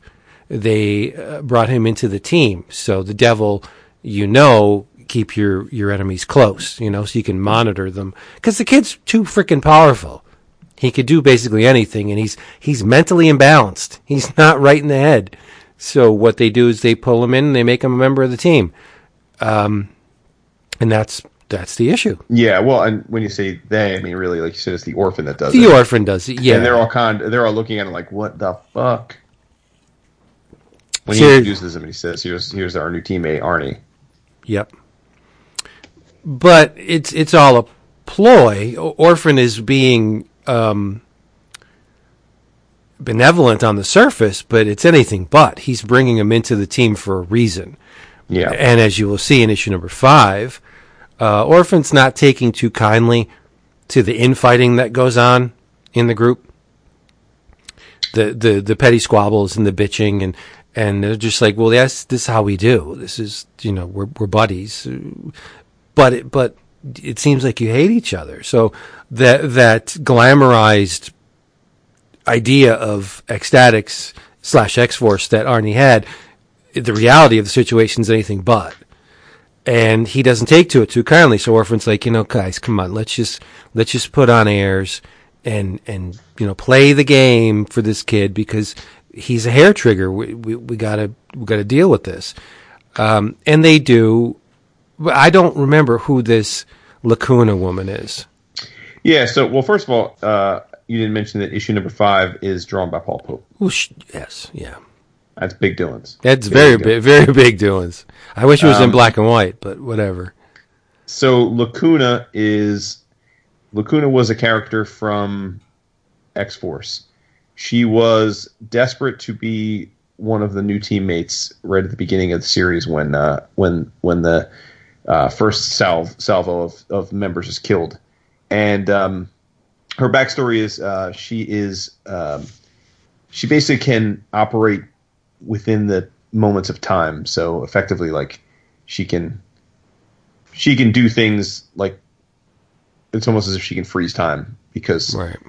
You know so that's kind of her that's her power but her backstory was she was uh, raised by these super wealthy progressive parents who uh, who were cool with anything and she wanted to join uh, x-force to piss them off.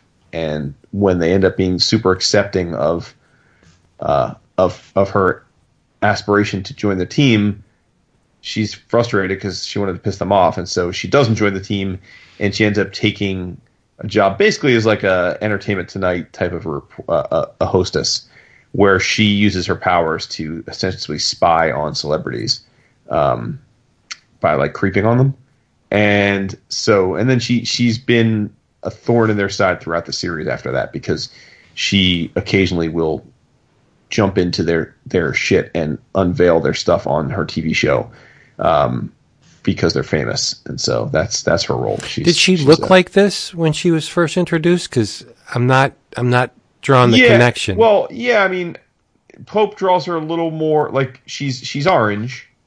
She's like orange skinned, and she has the different. Paul, Paul Pope doesn't give her markings. She had markings on her face. ah, okay. Um, Because there's so- a there's a pink and an orange uh, colors to her skin tone. So I'm th- I maybe that's Yeah, where the markings yeah. are coming in. Because I, I don't, I really couldn't draw the line to where this character came from.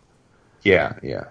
So Uh, and again, it uh, another instance where the, I think the creators are are commenting on the, the the public at large because the Arnie was uh, televised. Doop was there during the battle, televising the whole thing. And so people got to see what Arnie looked like with the half of his face all messed up. And then you get a, a new member of the team, and he's got a mask where that covers half of his face. Like, Right. could- you can't put two and two together. It- Well, are the are the Kent, right? well, is the public that gullible? And it just speaks. It speaks more than just this uh, little instance to me. It says like the creators are they're making a comment here, which is great, right? I, I appreciated that. So what else? Yeah, and, also too, there's a so in this in this issue, there's a a ne'er do well villain. This and it's great for Paul. It's classic Paul Pope. This Yeah, black skinned, yellow eyed uh, beast of a of a inmate. Um, and to your point, I mean, this is another satire of the of the of the comics reality because they describe him as retractable, razor sharp bone claws and horns, titanium enhanced exoskeleton, tectonic plates of macromolecular concrete for flesh, liquid nitrogen for blood. I mean, that's, I mean, basically, that's it's a '90s it's a '90s villain, right? Like it's it's Yeah. just it's extreme. Um,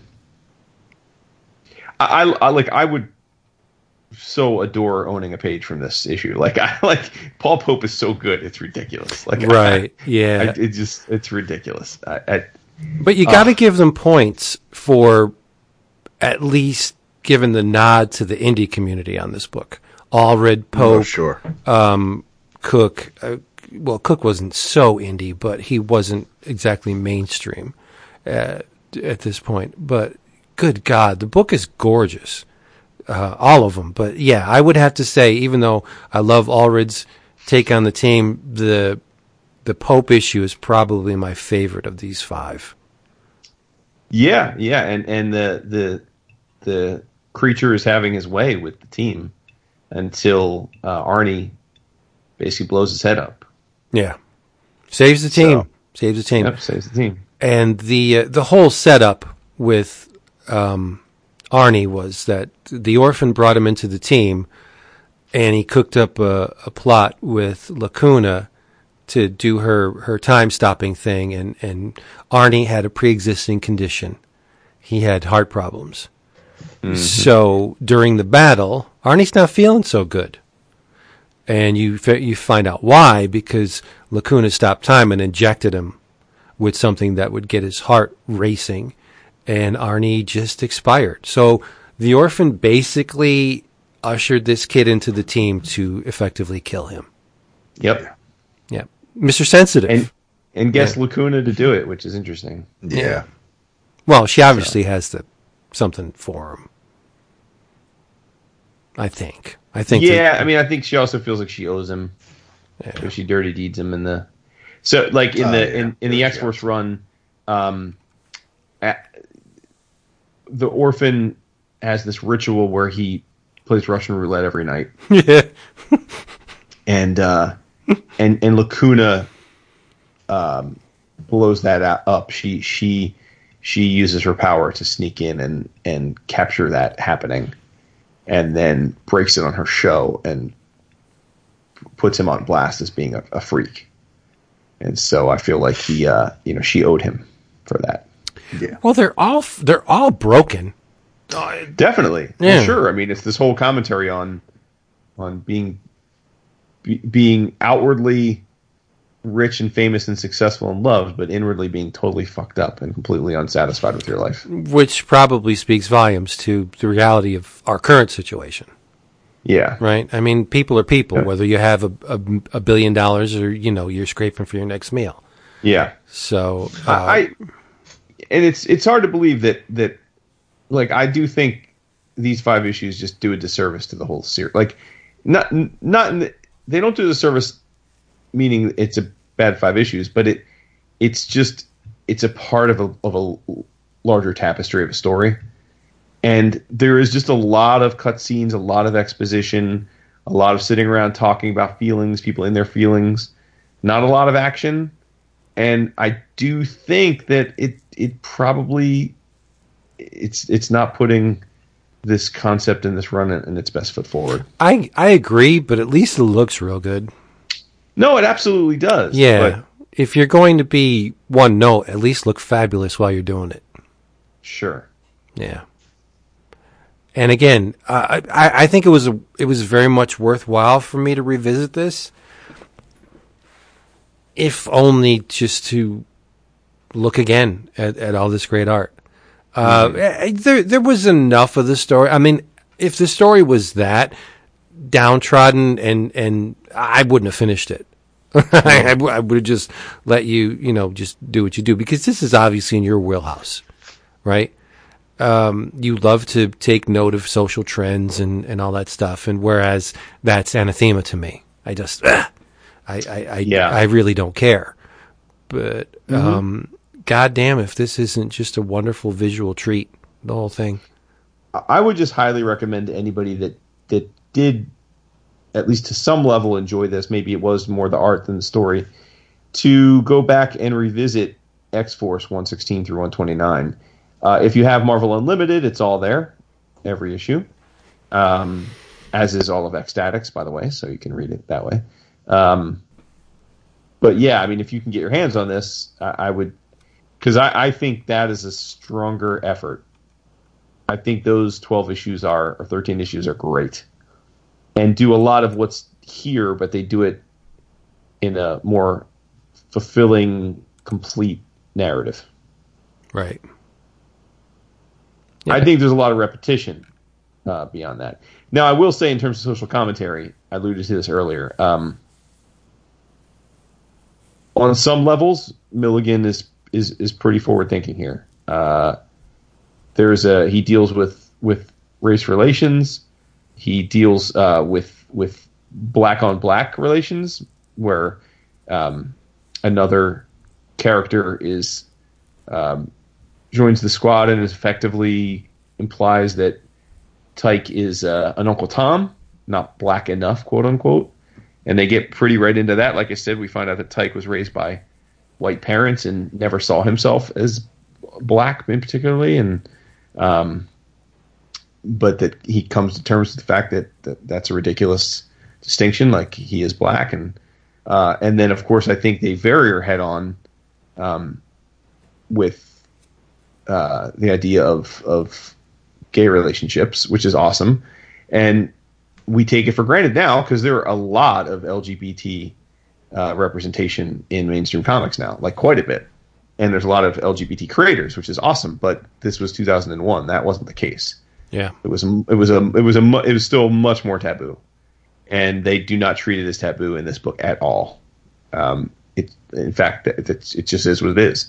So I think they they do really like interesting, great work on those two fronts, but in terms of the way they handle women, it's pretty bad. Like I mean, juxtaposed against the way they handle racial and uh, and and uh, sexuality issues, like they treat every every woman as as beautiful and broken, and basically all she needs is a good dick to fix her up. Fix her up. Like that's that's effectively like with U-Go Girl. She's totally fucked up, and then until she starts catching a dick, and then she's supposed to be all better. And same thing with Dead Girl. Like she's not fitting in until she starts banging Tike, and you know Tike is like supposed to be this woke dude who's like really interesting, but then you cut away and he's you know getting having a threesome and getting you know double blowjob in a in a in a bathtub. Like it's just and that's titillating and and lords know I don't mind a good titillation in my comics, but but like it is a weird thing in the sense that I think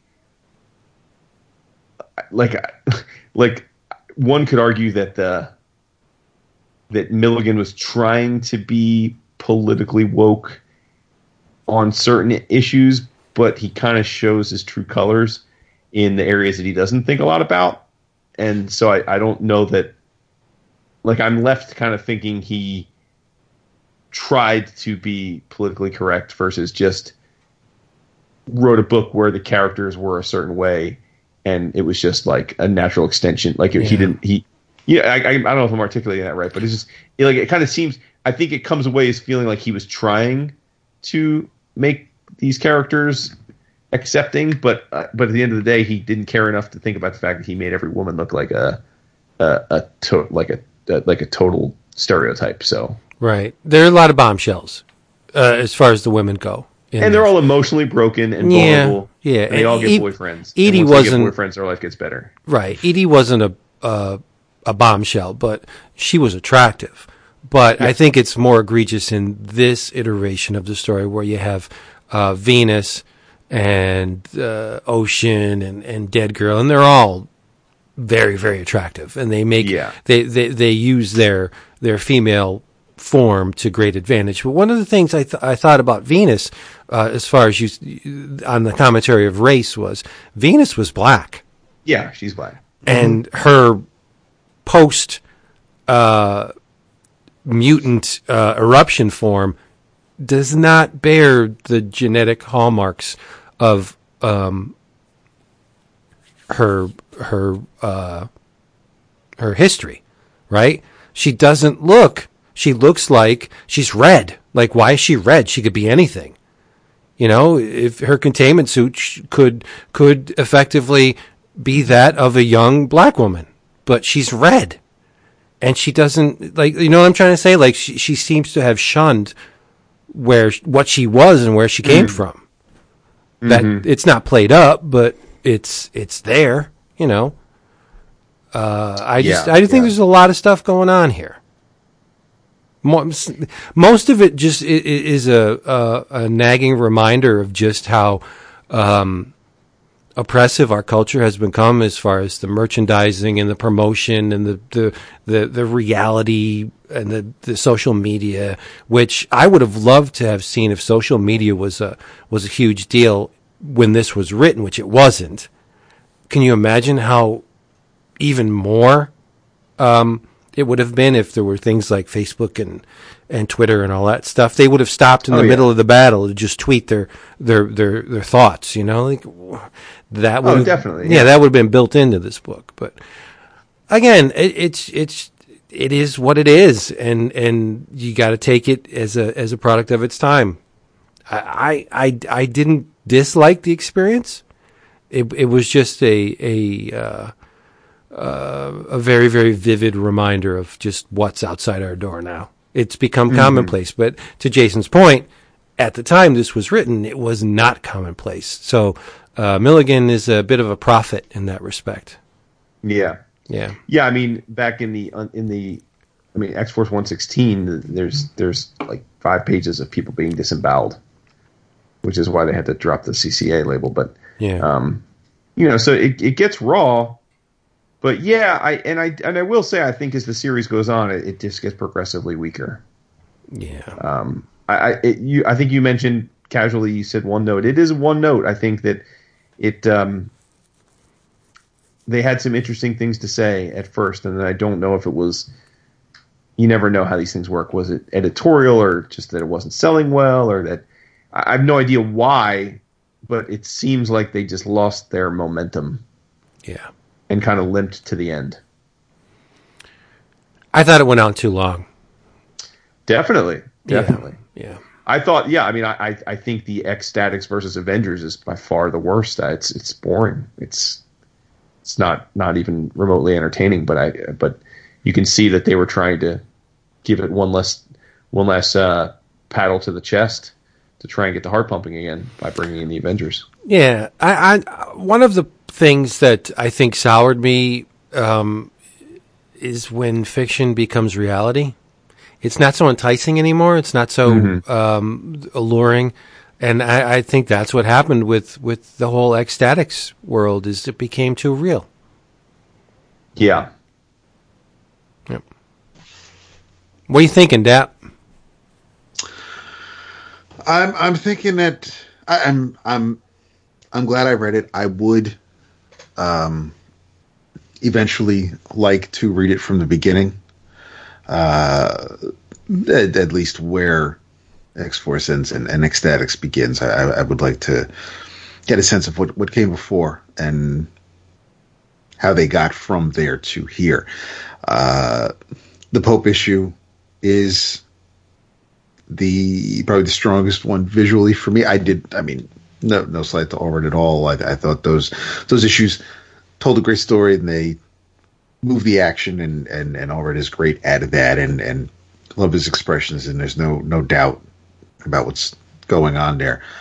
One thing that and I get it, it's the character's appearance, but I couldn't shake the feeling that Orphan was constantly sweating. And I know it, it, his face is pockmarked or marred or whatever, but but those it just it reminded me of of, of him sweating and I, I just it, that didn't take me out of anything, but I was just the way it was just drawn. I was like, why is he always sweating? And obviously that that that is. And I I think I, I like Pope's version of of the character, um, the most probably because of that. But no, I I didn't.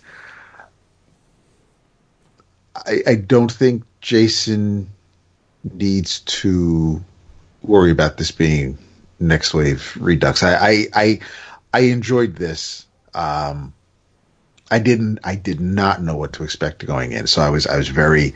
Um, I was open and and willing to take whatever was going to be before me. I, I had no. There was no preconceived notions. I, I, I wasn't going in thinking, you know, th- th- this ain't this ain't for me. I have no idea what's going on. I'd be completely lost. But I was lost with every comic I pick up for the first time. So that's that. That's nothing new. But.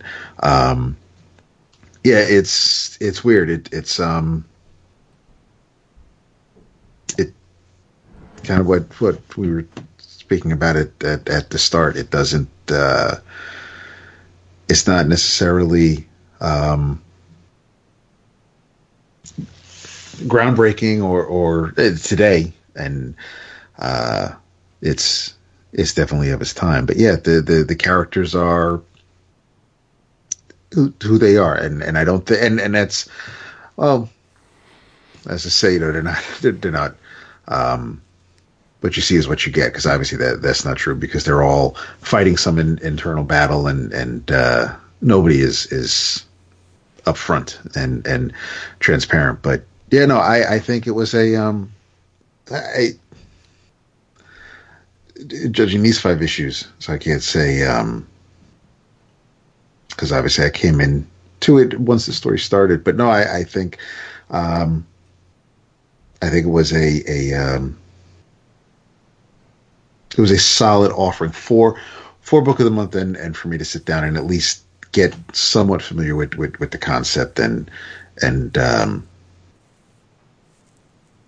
how the characters are presented and and the kind of world these particular mutants are living in. I, I can't um, I can't be smarter for that. Right on. I I don't think it was a book that was originally intended to be enjoyed. Uh, I don't think enjoy is the right word uh, to describe the experience of reading this type of story.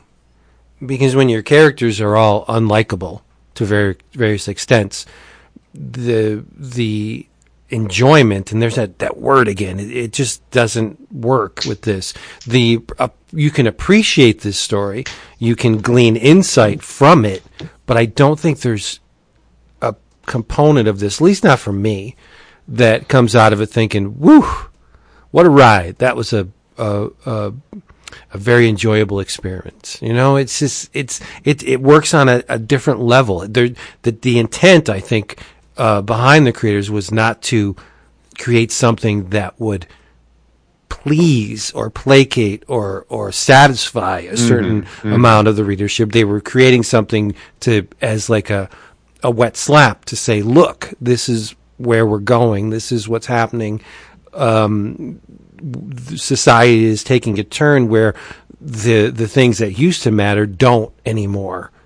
Um, and it's it's not uh, to to beat that old dead horse. It's not your your father's mutants. You know, this is different, and we're going to juggle topics and and and concepts that may not have a place in a mainstream superhero book, but we're going to do it anyway because it's art and it should challenge. But I don't think the driving force was let's win over a bunch of converts and make something so entirely pleasing where they're just going to feel energized after reading it. That's not what Right. this, that's not what this book does. Yeah. But a worthwhile experience nonetheless.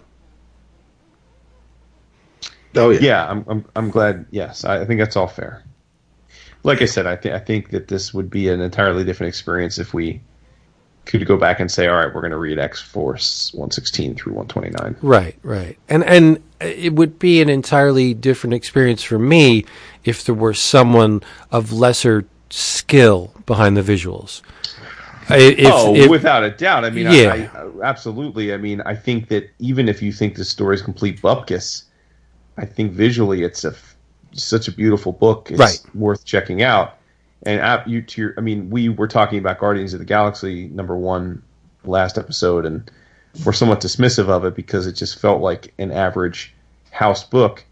And I was thinking, to your point, I mean, if this was just whoever was, you know, pick your pick your uh, Marvel studio guy from that from the early aughts. Uh, you know, if it was just a house style guy, like a competent a competent artist, but but someone that just looked very conventional, I think this would have been an absolute abject flop. yeah, it, it may have worked in um, I- an ironic way with with a, a guy doing the Marvel House style, uh, but I don't think it would have been perceived as such.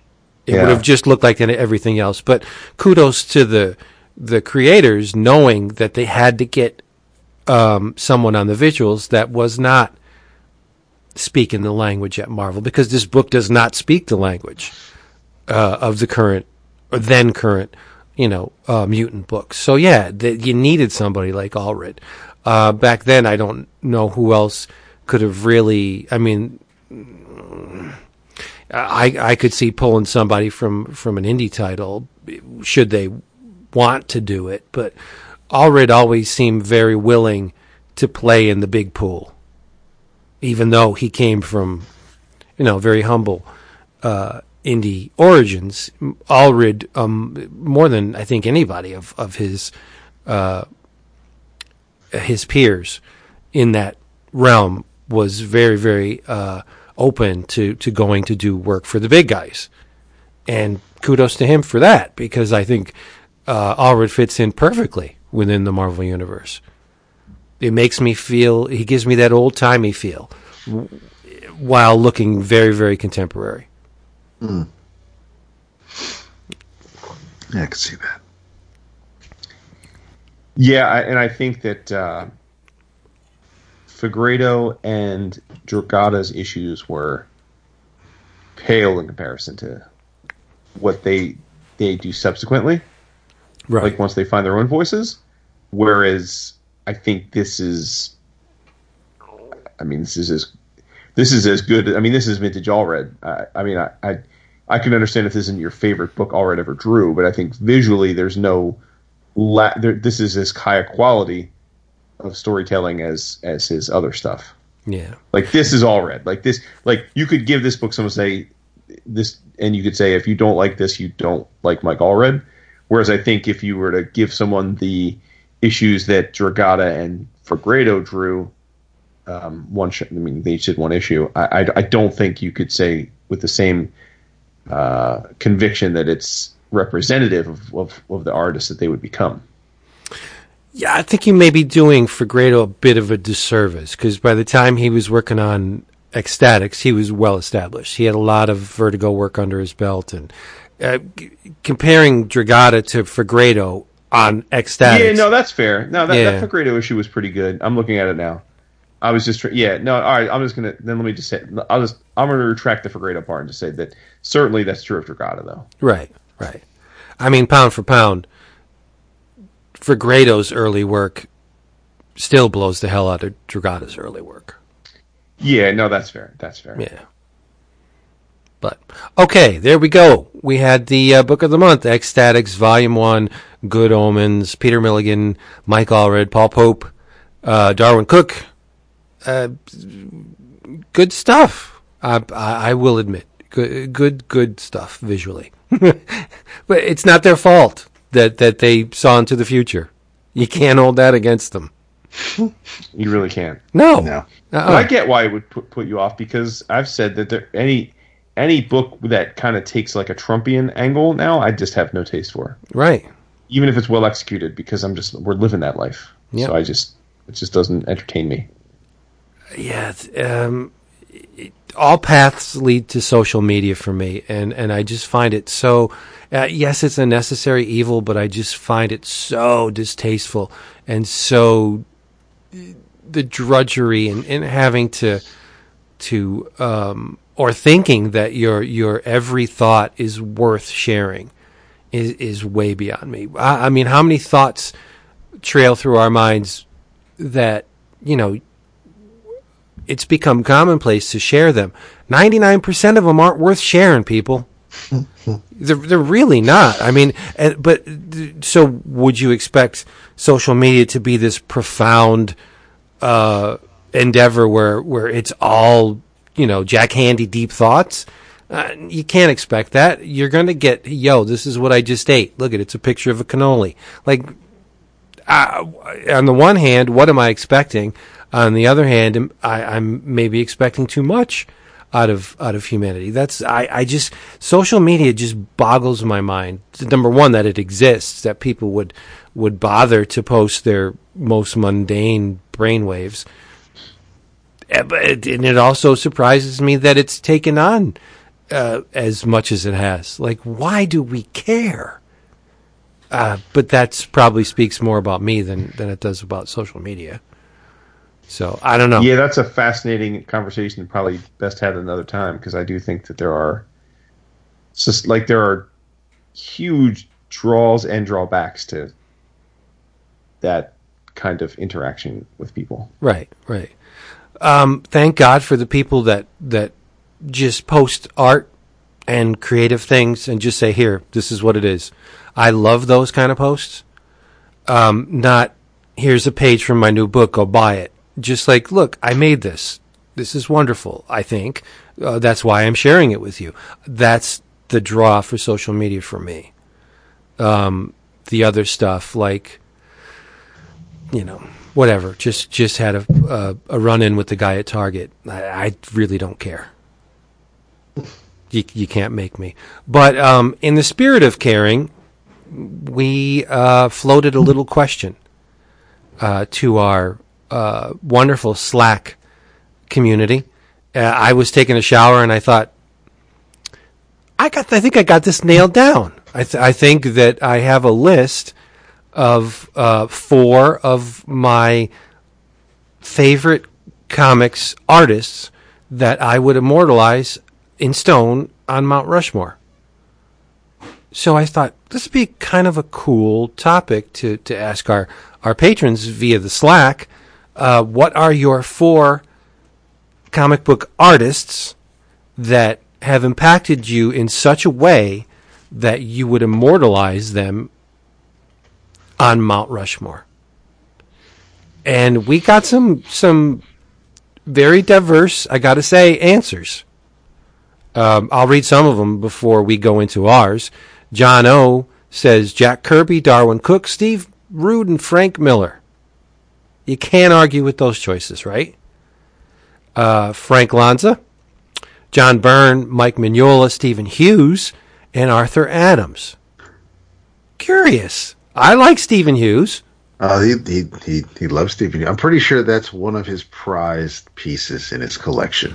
I Is is a Hughes? Yeah, I mean a, uh, Steven Hughes, super super solid penciler, just Yeah. uh, a great talent. But and gone and, and gone way too soon as well. And Oh, of course, who knows, Yeah, who yeah. knows what else we would have gotten from him and and but yeah, it's it's it's um it's interesting the way I approached mine, but but but but please continue with the list. Yeah, we'll do a couple because we got a an outpouring of res- responses, and I'm I'm not just gonna. I, I think it would be very uh, boring for the listeners to just hear a bunch of uh, names rattled out there. So we'll do some from the the, the Slack patrons, and then we'll get into ours.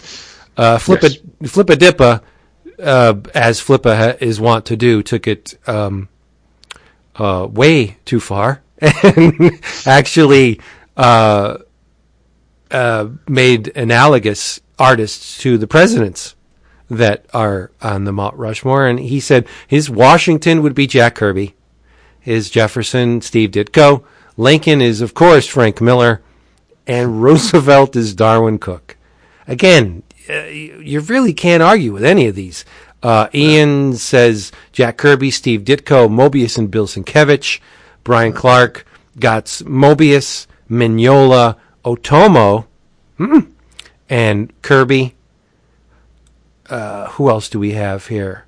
Da, da, da. Let's see. Caleb. Yeah, Caleb. He gives us uh, Kirby and Eisner and Lee Falk and Wally Wood. Interesting. I would assume that Caleb's list is the only one with Lee Falk. Not saying I he's would- not, not saying he's wrong, but it's just it's a very interesting choice. Yeah. Which I'm sure people are going to say that about our lists too, right?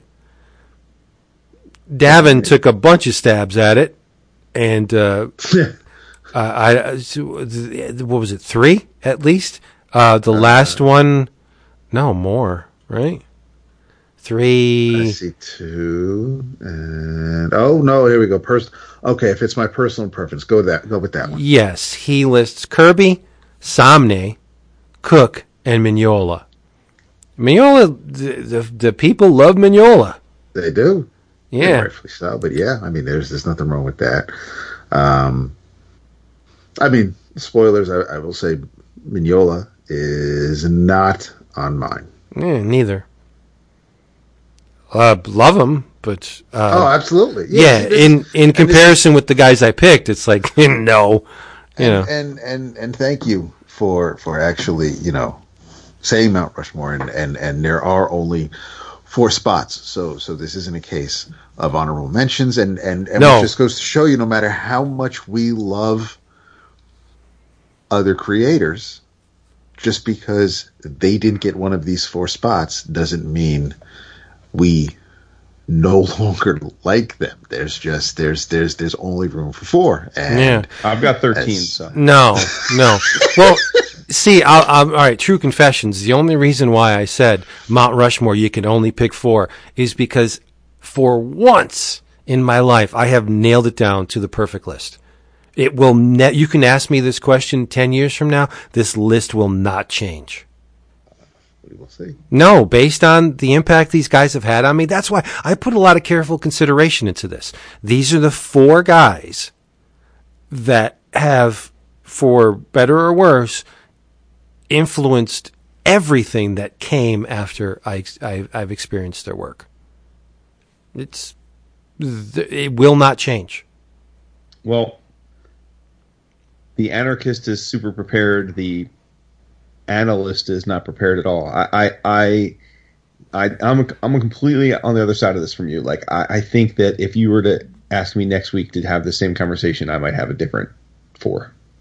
Interesting. I, I, I think it's so I, I find it impossibly hard. Like I, I don't I think when we get down to four that's why I wanted the distinction. If if we were if we were having the discussion and we've had this kind of discussion before of who I think should be on the Mount Rushmore, meaning the four most important American comic book artists of all time, that I have a pretty definitive view on. Yeah, I that's not the point. much. Right. Yeah, but in terms of just like the four comic artists that are my personal favorites, yeah, it's. I mean, there are two that would probably not change. There, the other two spots are wide open. I, I, I generally think it could it could change that's- every that's- every day depending on my mood. pretty much my, my my thinking too. There are there are a hard two, um, and and then the others. It's it's like which is why when when Vince posited towards it, he he, I wanted to make sure. I'm like, because this is this is why I said it's this is. It, it going forward, this could be kind of fluid. It, it's it's you know if we talk if if we bring this up, you know once a year or so, um, because I, I'm not going to say if you want me to say favorite today. Yeah, I'm going to have my favorites, but who's to say that um, in another three years, either someone new is going to come on the scene or someone who's already established, who who could have been on my list, does some outstanding, stellar work of their career. So Well, it's yeah, which is true. But if you're if you're a fan of the Beatles, in Right. which in which this case the four on my list are the equivalent of the Beatles, right? The Okay. the uh, a young upstart, as good as they are, can have a great twenty year career. Do they really eclipse the Beatles? I don't think so.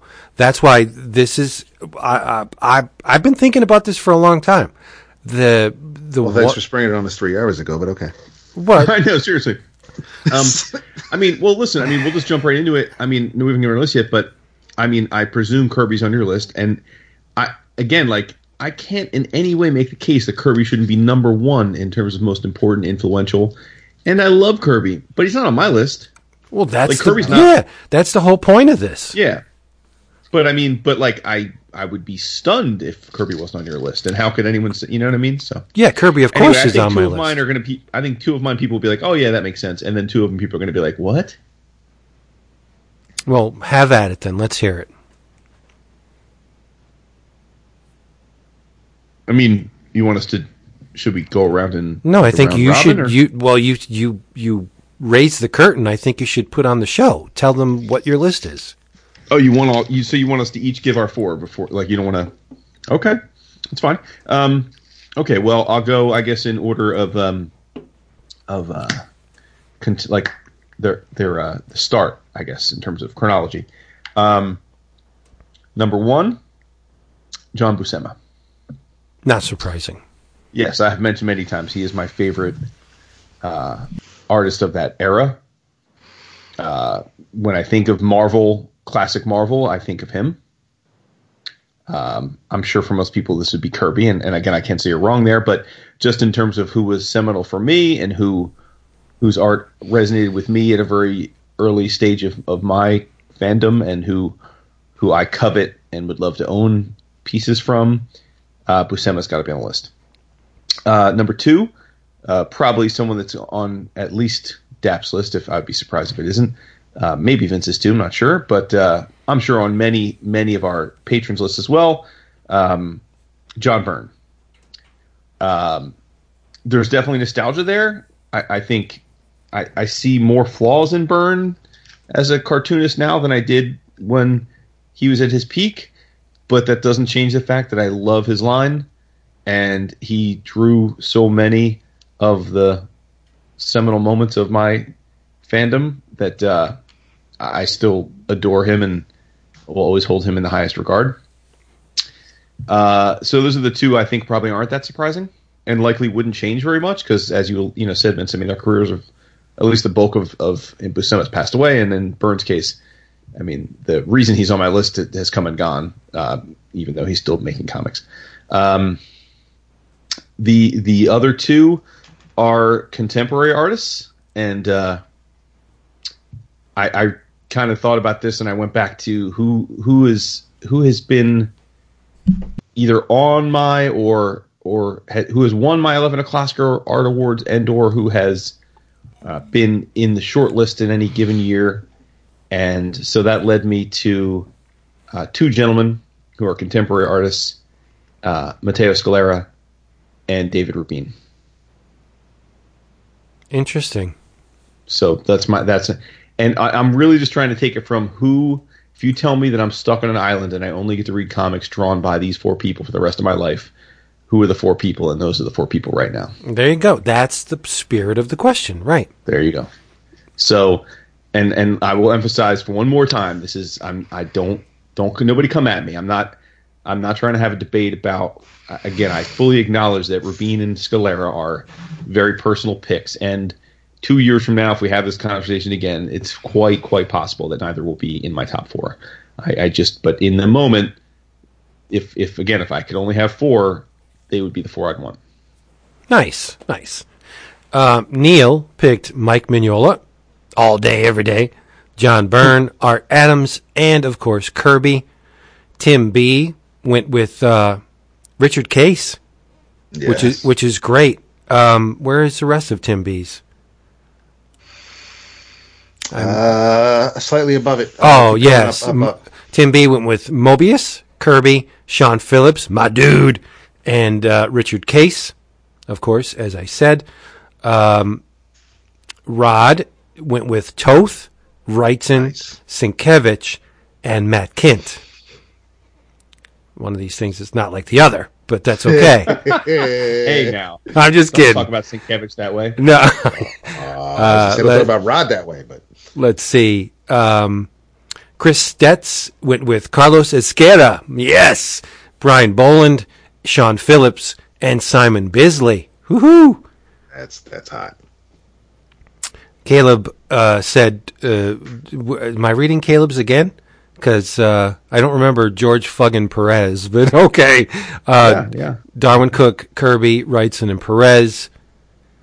Uh, it's a long list, people, so uh, bear with me here.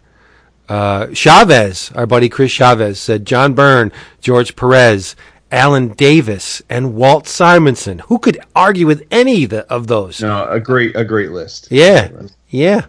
Uh, T. Thomas, Kirby, Miller, Wagner, Don Rosa. My heart's thumping, my dude. Yep. Yes. Yeah, it is a perfect example with Chavez's list. I mean, if you had asked me this five years ago, Alan Davis would have probably been on the list. Right. Yeah, and it and deserves to be on a list, right? Yeah. Just just great. It's just that it's been a long time since he did.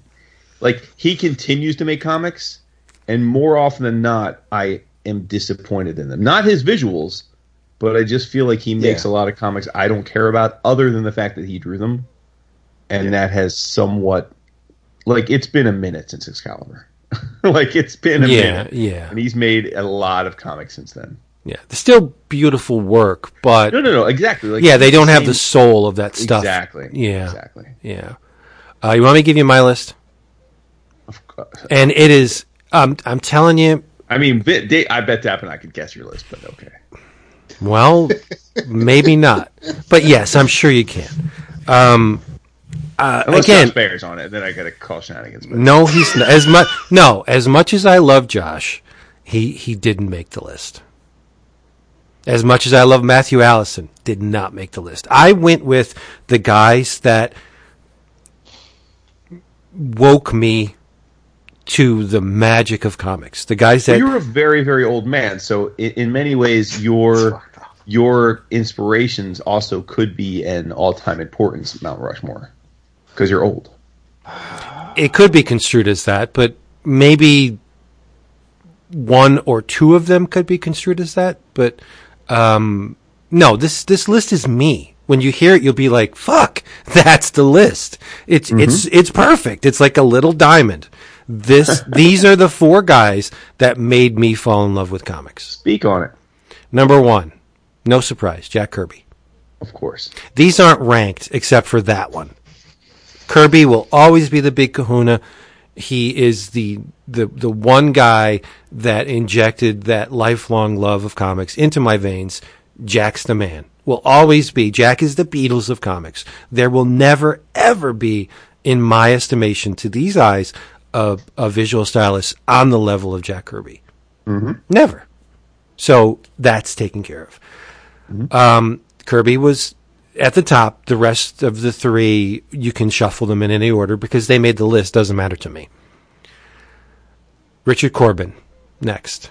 Obviously, Gary Panter. obviously. I know it. And the number four, which may surprise you, but it's absolutely perfect. Mike Ploog. That's the one I wouldn't have gotten.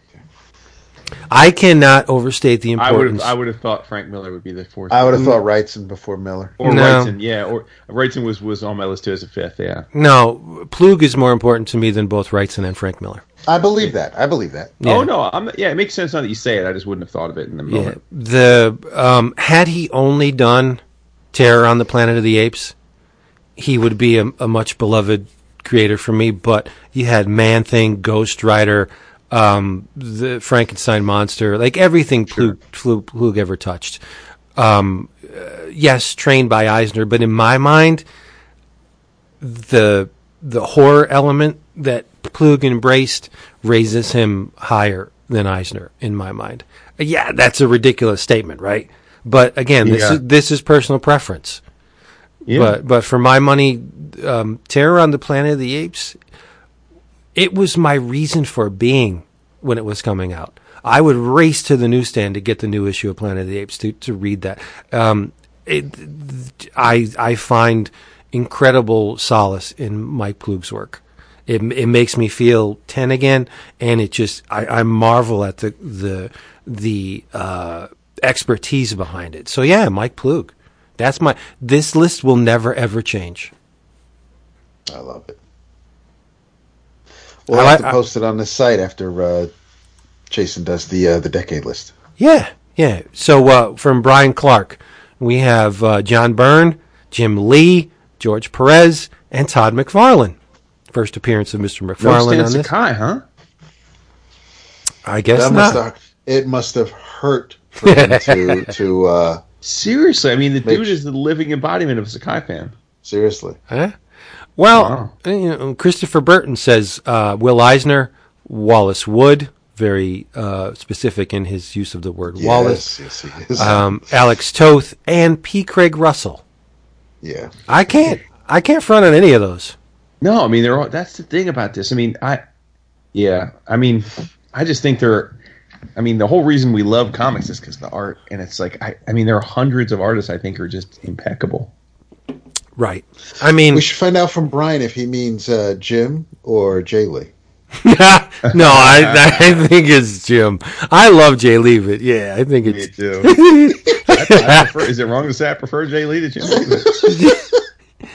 Well, you know, hey, your mileage again. That's the whole point of this exercise. Your mileage may vary. Um, Darren says Kirby Simonson, Albert Uderzo of Asterix fame, which is a good. It's, that's a solid choice, right? And John Byrne, Yeah. uh, Tony Esmond, woohoo! Ooh, nice. Yeah. Um, okay, uh, Jack Kirby, Dave Sim, Jim Starlin, and Enrico Marini. Nice. That's I a just- rather just shout out. eclectic, rather eclectic list. He's that's because he's at Angoulême right now. He's all caught up in that. I was, gonna I was waiting to hear all these. Oh, here's the way, we- book. we, don't we owe him a shout out? We do. We were going to get to that. Yeah, Oh, I don't. yeah. Uh, for those of you who don't know, Tony Esmond, our big buddy, um, is uh, firmly entrenched in the Nobrow camp, and he is currently at Angoulême. So envy. Oh, I meant I meant a formal shout And out. he is a he's our patron. newest patron. oh yeah, I knew that. I knew that. Yeah. You knew that. Uh, Carlo GT says uh, David Sutherland from Beano, Simon Bisley, John Hicklenton, and Ron Smith. Obviously, the That's br- the list. So, that's so far. That's the only list that I don't have a strong opinion on most of his char- his creators. well, it's the British sensibility, which is is rock solid, right? All those guys are great. Well, but I'm saying like every other per- person mentioned, I I know their catalog like intimately, but I I don't know that catalog very well. Ah, nice. John Sullivan uh, reserves the right to answer this more than once. I don't know, buddy. But uh, Jack Kirby, Jim Starlin, Jim Steranko, first appearance of uh, Dapper Jim on the list, and John Byrne. See, it is interesting to me, like a Steranko, or I know people have Art Adams. That that again, it's personal preference. I can't see you wrong, and they're both amazing. But but like they just didn't draw that many comics. No, see, you got to give it up to Starlin, though. He is. No, I didn't say Starlin. I said. I mean, um, I mean and Adams. Steranko. You got to give it up to Jim because he is. He, to your point, he has not created that many comics, but But what he's what an influence this guy has. I mean, the, the proof is in the pudding. You look at Steranko's shield work, and it's like Yeah, magic on paper, and I it's I might. This might be the wrong time for a hot take, but I I would. If we have a hot take episode at some point, I would make the case that Steranko is probably one of the most overrated creators of our lifetimes. Be, because of the fact that while I think what he did with Nick Fury was fucking awesome, he has been living off that one note for fucking decades. Including the fact that every time he ever draws for anybody, he draws that silhouette of Nick Fury. Like it's the same drawing he's done a thousand times. But I love it. Like I what he did I love. I'm just saying like man, I like to be so lucky to have a 50 year career off of 8 issues. Like I said, it's a hot take. it's it's. A, I think it's a very hot take. Um, yeah, I don't. I'm I'm not signing the bottom of that document. I can't. uh, Steranko shadow covers. I mean, he has voluminous work in arenas other than comics. Yeah. So yeah, to to say dude has only but we're talking about comic art. okay. No, hey, uh, again, he's an amazing artist. I, I'm, Oh yeah, I got I got no issues with him at, at, like at, at his craft, but I, I I am fascinated by the cult of personality that goes into his his continuing appearances at comic cons and, and us well he is overstating his value. But he is a magician, so he may have clouded your mind. so is Lee Weeks, you know. Yes, yeah, that's It's true. true. By the way, not to not to derail this, but uh, the Felix Comic Art podcast made its triumphant return this week. yes, And uh, one of the segments was a chat that uh, Yams and Lambert and DWJ and uh, Andy Robbins and a few others had at San Diego Comic Con, which was what is it June or July? It's, it's always the same. I don't know if it's June or July, but whatever month it is uh, from 2019, and um, they were talking about uh, some of their conquests. And you know, DWJ is pretty cheap. Like he self-admittedly, like he doesn't. He gets nervous about spending a lot of money on art. I don't blame him. So he was at Lee Weeks' table and he came across a piece uh, that was eight or nine hundred bucks, and he was like, "Oh, I love this piece. I just can't afford that." And Lee Weeks said, "Well, what can you afford?" And Daniel said, "I well, I, I, I I'm embarrassed to say, I mean, I have a two hundred fifty dollar budget." So, and Lee Week sold it to him for two hundred fifty bucks. That's badass. I was like, "God love damn, why haven't I Lee. ever tried that?" Yes. Damn. Yeah, well, they know you now. They'd be like, "Get the fuck out of here."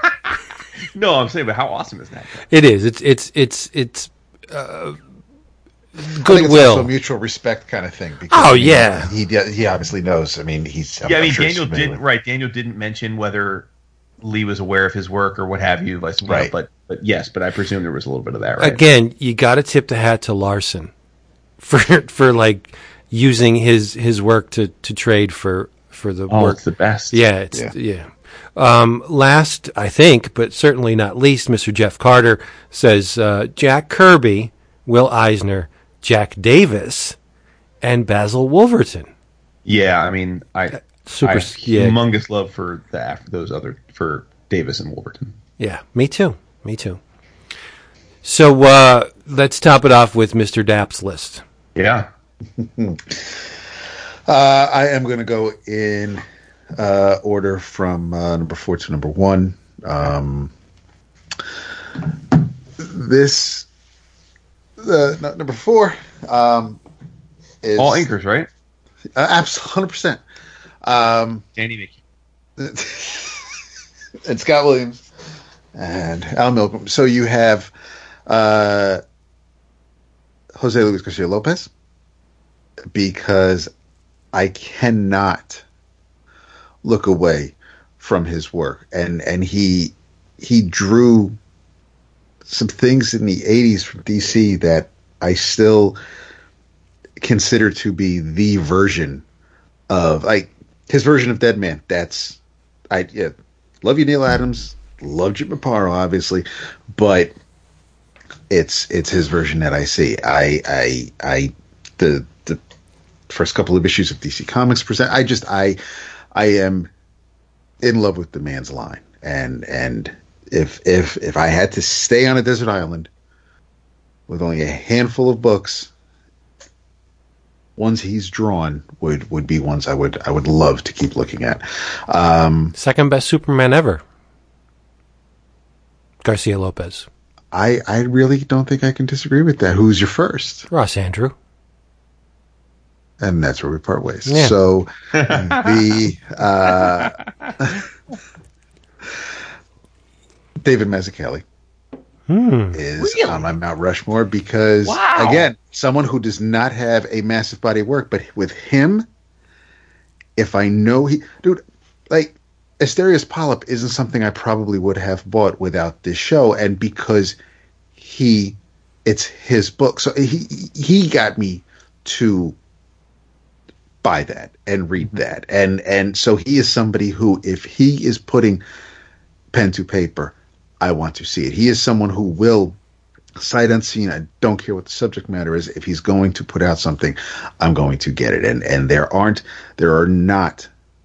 It, it I can't say that about many artists at all. And and as much as you know, I I, I love Chris Samnee. I haven't bought everything Chris has done. You know, you can say the same Yeah. thing about a handful of artists. So, um, yeah, but Mazzucchelli, if if his name is on something, I'm I'm there. Um, and and and the top two aren't going to surprise anyone really. Um, Darwyn Cooke and Gil Kane. No Matt Wagner, huh? No Matt Wagner, and and it was shit. it it it it just just like Brian with Stan Sakai. I, it it's it hurts, but at the same time, I have read everything Matt has done, and and it's you know he's been in the industry for decades, but it's still it's to some degree sometimes it, it feels a little sparse. And and I don't I, as I I love it. I love the line. I love the story he's telling. But it doesn't it for for me when I'm reading Matt's work it's it's the thought that goes into what the characters are saying and not always what they're doing. So it does the, visually it doesn't always knock me on my ass but but what but how the characters behave and their motivations that that that tends to be what draws me to them. And i mean i'm i'm, I'm loving devil's odyssey and i you know and and i would you know i'll i'll be cremated with the first 15 issues of mage but there's there's just i i love the man and i love his work but it it wasn't um that was the one where i just i i you know there's there's only room for four and um you know maybe he'll knock Jose off and and eventually, but but for now that these these are my four. Did Caleb answer twice? I think he did.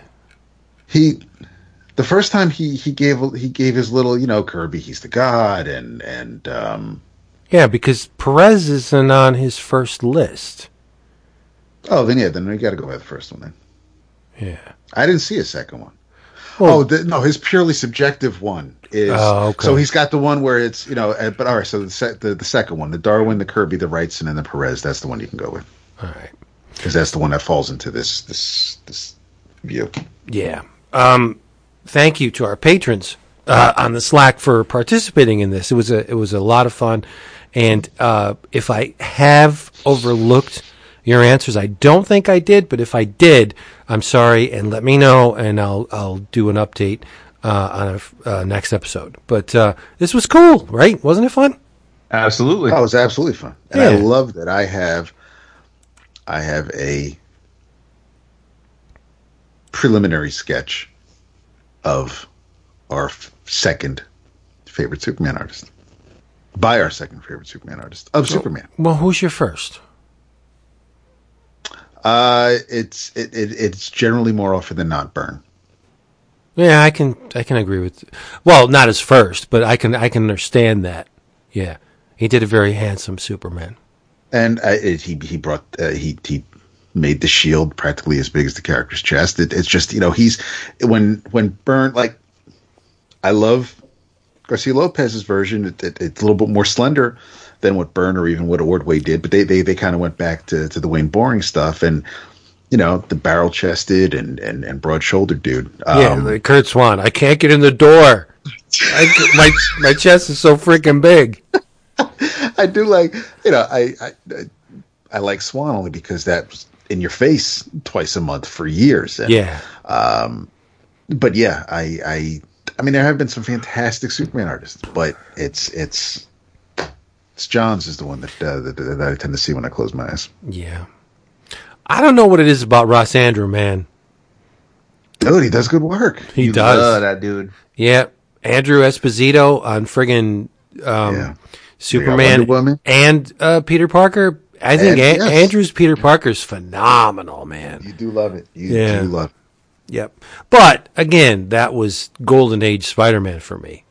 Yes. So take it with a grain of salt. All right, everybody. Hey, wow. Extended version Uh, thank you for being here. Nice twofer. Yeah. Thank you for being here with us on this Book of the Month episode. We hope you will join us for our next episode. In the meantime, check out our Patreon page at patreon.com forward slash 11 o'clock comics.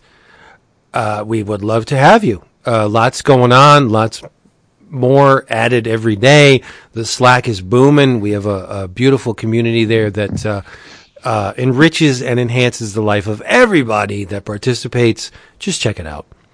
Um, in your travels, I was going to save this as a, uh, well, I'll call it like a feature spotlight for next episode, but I don't think there's enough there to actually uh, expound upon it. It's it's it, that doesn't mean it's not good. It's just um, there's not much here in terms of story that we haven't already seen before. Uh, I think the joy in this, much like X-Statix, is in the visuals. Um, it is the first issue, written by Simon Roy and Daniel Bensen, with beautiful art by Artyom Trakhanov. Uh, colors by Jason Wordie. It's published by Image. It's called Protector, number one. Um, it's a post-apocalyptic tale. Uh, looks like uh, the world has turned, um, and the direction is down.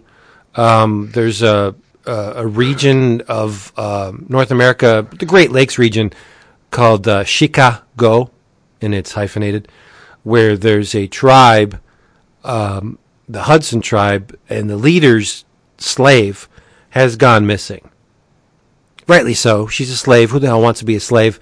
So she runs away, and in trying to escape her captors, she falls uh, through this this hole in this structure, uh, gets bloodied, and while she's tooling around underground, her blood lands on this um, thing, and her blood activates this thing, and it turns out it's her her own uh, protector uh, bot, so to speak.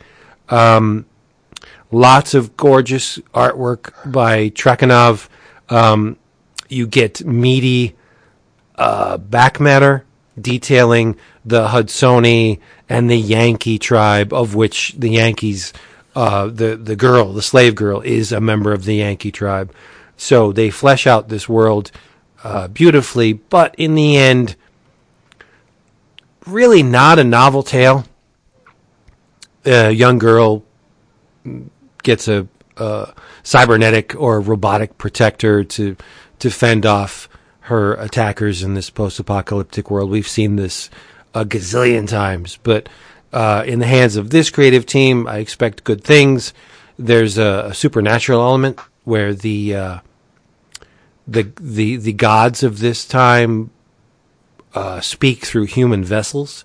So so that's cool. I like that. But uh, again, nothing super novel, but it's just a, a, a cool, uh, beautifully uh, realized, at least visually, uh, tale that I I enjoyed. But don't expect you know a reworking of the wheel because you won't get it. It's just great sci-fi storytelling, albeit in the footsteps of a lot of other people. Is that a? Did I? Am I downplaying this? I don't know. It's. I, I thought it was fun, but it was nothing new. Is, does everything have to be new?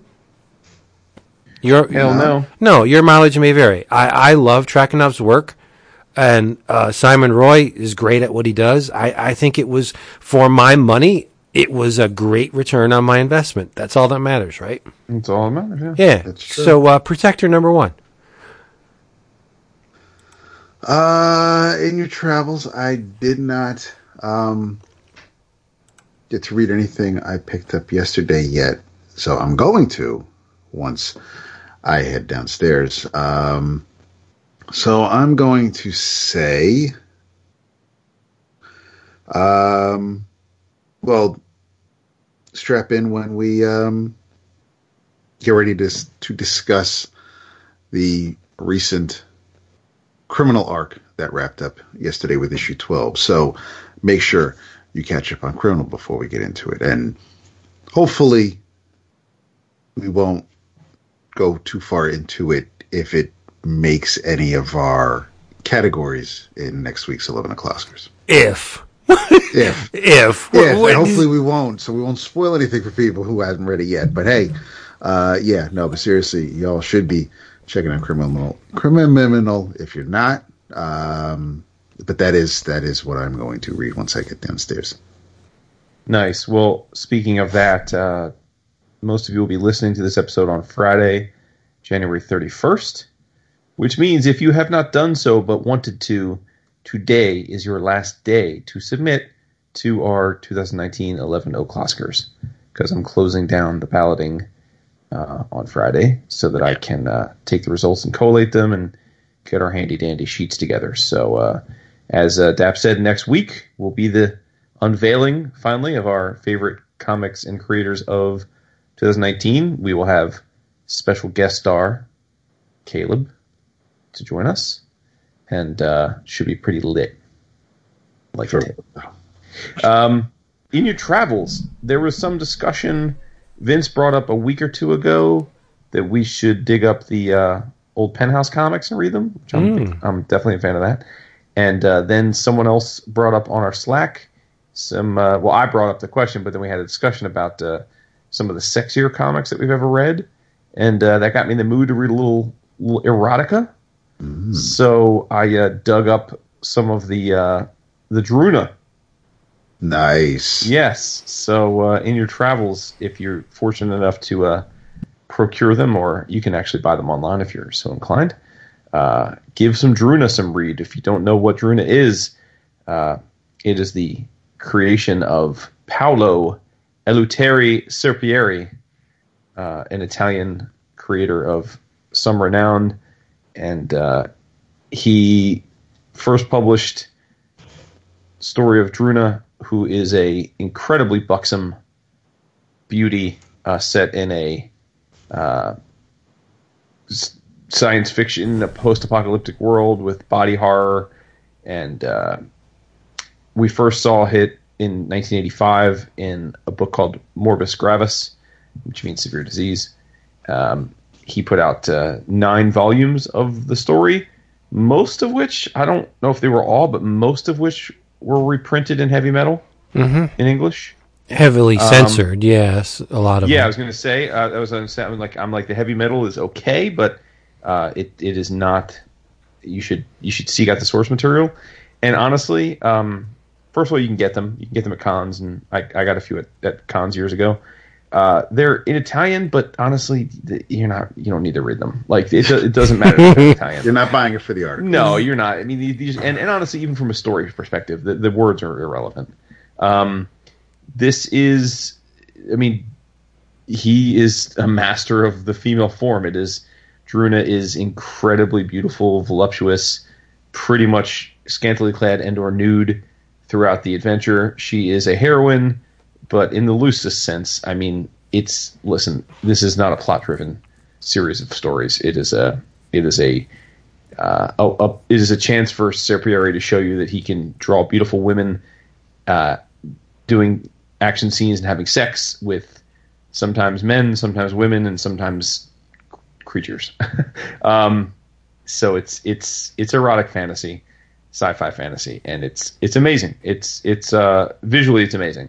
So I read um, Morbus Gravis, uh, Druuna, Creatura, and Carnivora, which are the first four volumes uh, and uh, it's an absolute blast. It's it's sexy time, not for kids. So if, if there's any kids listening, or you're for some reason inexplicably listen to our show with your kids in the car, uh, this is not for them, but uh, it is for you. And by the way, Serpieri has officially earned the distinction. He is known in Italy as the master of the ass, Nice. Of course. That's that's a and I think deservedly so. Oh, yeah, yeah. So here's a question for you. You, you uh, Desert Island, you get to only have one. Do you you want Serpieri or you want uh, Manara? That's easy. Okay, well, speak on it then. Manara. Interesting. Mhm. I think Serpieri. I prefer Serpieri's women uh, I love Manara, but I think I mean I think Serpieri draws much more voluptuous women. What wait, wait, are we talking about? Uh, ability or stylization, like the the way um, he draws women, as opposed to the manner in which he draws women. Because I think um, Manara's line is far exceeds Serpieri's. Interesting, huh? I mean, I love them both, so I'm not. Again, I'm not going to fight. That's, I'm not going to put up my dukes here, but But Manara draws the women that I would rather um, Yeah. look at. That that big Okay. ass, big ass mm, does nothing for me. interesting. I don't- I- think absolutely- Yeah, I don't got the reach. So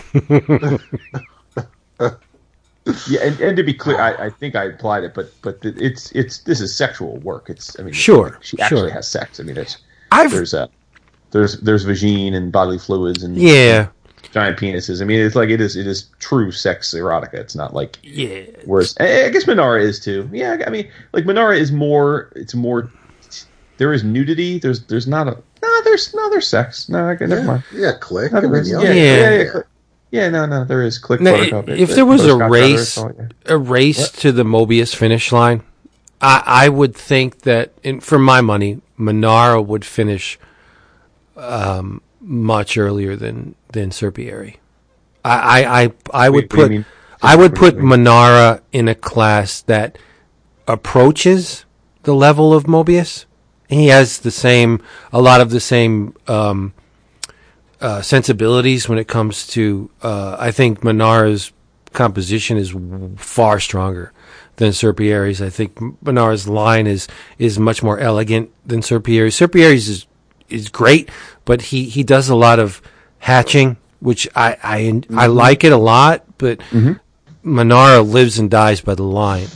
Yeah. Yeah, I mean, to be clear, if if I were going to pay one of them to draw a single figure pinup with no backgrounds, I'd rather have Serpieri. If I were paying one as a publisher to create a comic book for me, I'd pick Manara every day. Okay, that's I, yeah, yeah. I've read all the Druuna stuff, and I think the the overarching theme is transformation. Yeah, and that's why I think it's perfect for your travels because it isn't something like it, Right. Druuna is not something you do a deep dive on. No, no, It it's is a beautiful, voluptuous woman having sex and having science fiction adventure, and it's visually appealing. But th- there's not a lot. Uh, No. it is not the deepest of works. more often than not. It's uh, the the the central core of each story is is something going from one state to another state. Right? Whether it's a disease or it's it's it's some kind of transformation where you know, uh, like Jason, Jason said, body horror, physical transformation, mental transformation, and you got to admit, Druuna is just a cum dumpster in all these stories. Like like she's she facts. she's her name is on the cover, but she, for more often than not, she's manipulated by everybody in the story. They they either want her, see her as a an object of of desire, or they use her in ways to to get what they want. Like she's she's the the the heroine of the book, but she's really not in the driver's seat. She's more She's of- a vessel. yeah, more often than not, she's passed around like a, you know, a, Oh I- yeah, I, don't want to say, but yeah. uh, she takes it. Yeah. And uh, who would have thought that crop tops would be so prevalent in the future? Right? Yeah. No, Serpieri's he's great, he's great, but he can't. like I want to go to Ang- Angoulême or or or Lucca or something like to see some of these creators that we'll never see in the U.S. yeah, you're right. Well, they're still. I mean, seventy five. Uh, Manara's got to be close to that, right?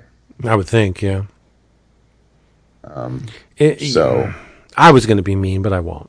I don't. yeah, Manara's seventy four.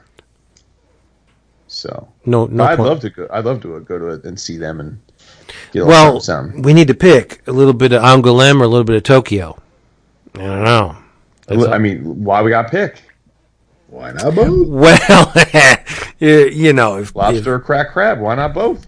It's the same year. It's not like we're we're we're the connecting flight. Yeah, we're not saying we're, we're not booking the flight tomorrow, bruh. well, we could do it in the same year if the, the patrons step up. Oh my god. Oh I'm kidding. Wow. Could you be more needy? I am. Oh, dude, I am. triple up, triple up your patronage. No, it's not triple up. Get new ones. I am not needy at all. Damn it. Man, seeing Tony post all that stuff on Angoulême, I mean, I would just Super I, jealous. I don't, I don't know how much money I would spend. I mean, I would buy all the book. Every one of those books it looks amazing to me. Yeah, but it's not like you're in Poughkeepsie. You know what I mean? You can't just drive the things home. You got to ship Listen, the shit can home. afford to, if you can afford to go to Angoulême, you can afford to get an extra suitcase and put book in it. Yeah, you're probably right. And it's probably going to happen to us in Tokyo too. I'm going to have to buy Oh, another. without a doubt. Yeah. Oh, for sure. Yeah. You know, I, I, I, I got a kick out of Andrew MacLean's Instagram. I love Andrew MacLean, and Andrew is so deep into the vinyl now. He's opening boxes on his Instagram showing you vinyl that he's got and everything. He's and you see in the background he's got a shelf and there's vinyl on it. And I'm like, yeah, that's all good and well, but you're Andrew MacLean. You can afford the vinyl. Vinyl has become ridiculously expensive. Listen, I think Vince B makes more money than Andrew. Oh, I sincerely doubt that. No, I think so. I don't like. I, I don't. I think you overestimate like how. I mean, I, I Yeah. don't. I don't get the sense, dude is Take he ain't pulling the Scotty money. Put it that way. Oh, of course not. But I think his wife and he are doing a phenomenal job in perpetuating the MacLean brand, let's just say. There's more going on to Andrew MacLean than Headlopper. Oh, hundred percent. Yeah. 100%. And and I They you are know a great couple too. I mean, Yes, I, I, I don't I, I think he's doing well, not Scotty well. Who does Scotty well, right? Um, but. I- you know, yeah, I, I think M- M- MacLean's doing all right for himself.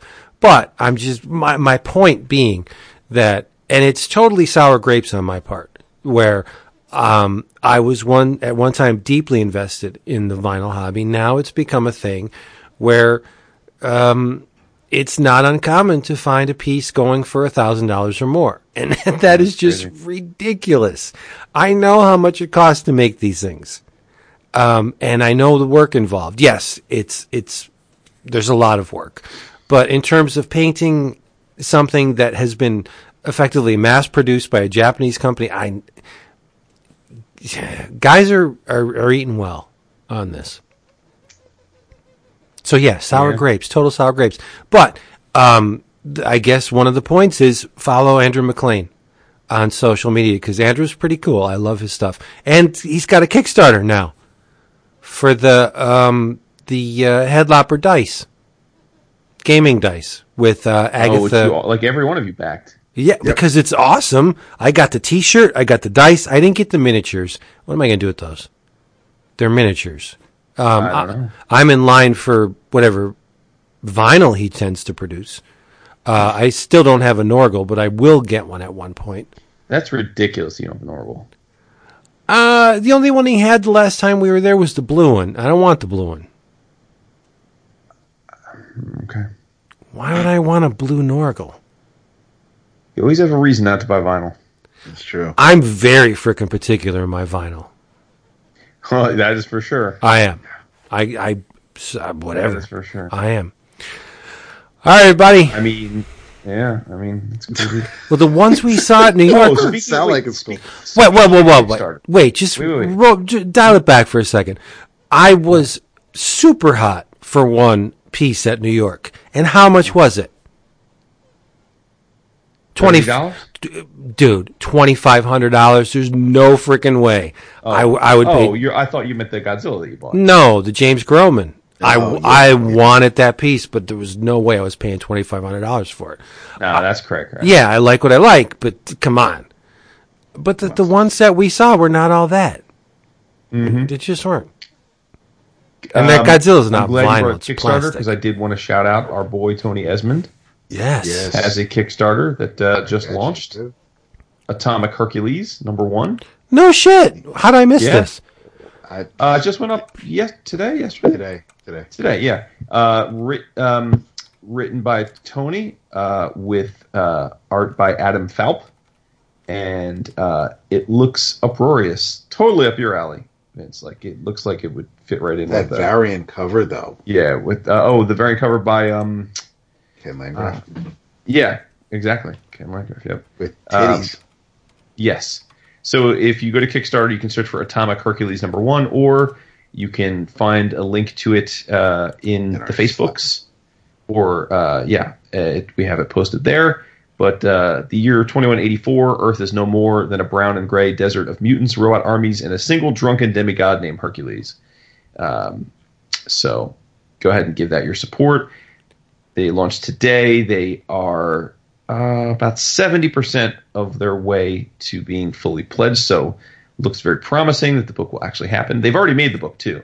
I know some people get bent out of shape, myself included, about backing Kickstarters and having never getting what you paid for. This book is already made, so it's it's it will. They're just raising funds to print it, so it, it exists. The book has been created. The files are there, so don't have to worry about that. If this thing gets funded, we will get the book. Um, and uh, yeah, this is a weird. Like I hadn't really thought about Kickstarter in a while. Then you guys backed those dice. Then I backed this, and then I also backed um, Jim Mahfood's project. Yeah, the the is it the Papa Funk? Yeah, it looks really cool. It's it uh, does look really cool.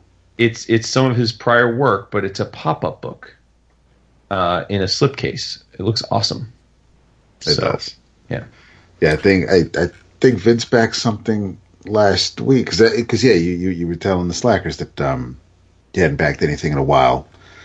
Was it in a, what- it wasn't a, It was, was, it a game? It was the Dark Tower game. Um, yes. I canceled my pledge.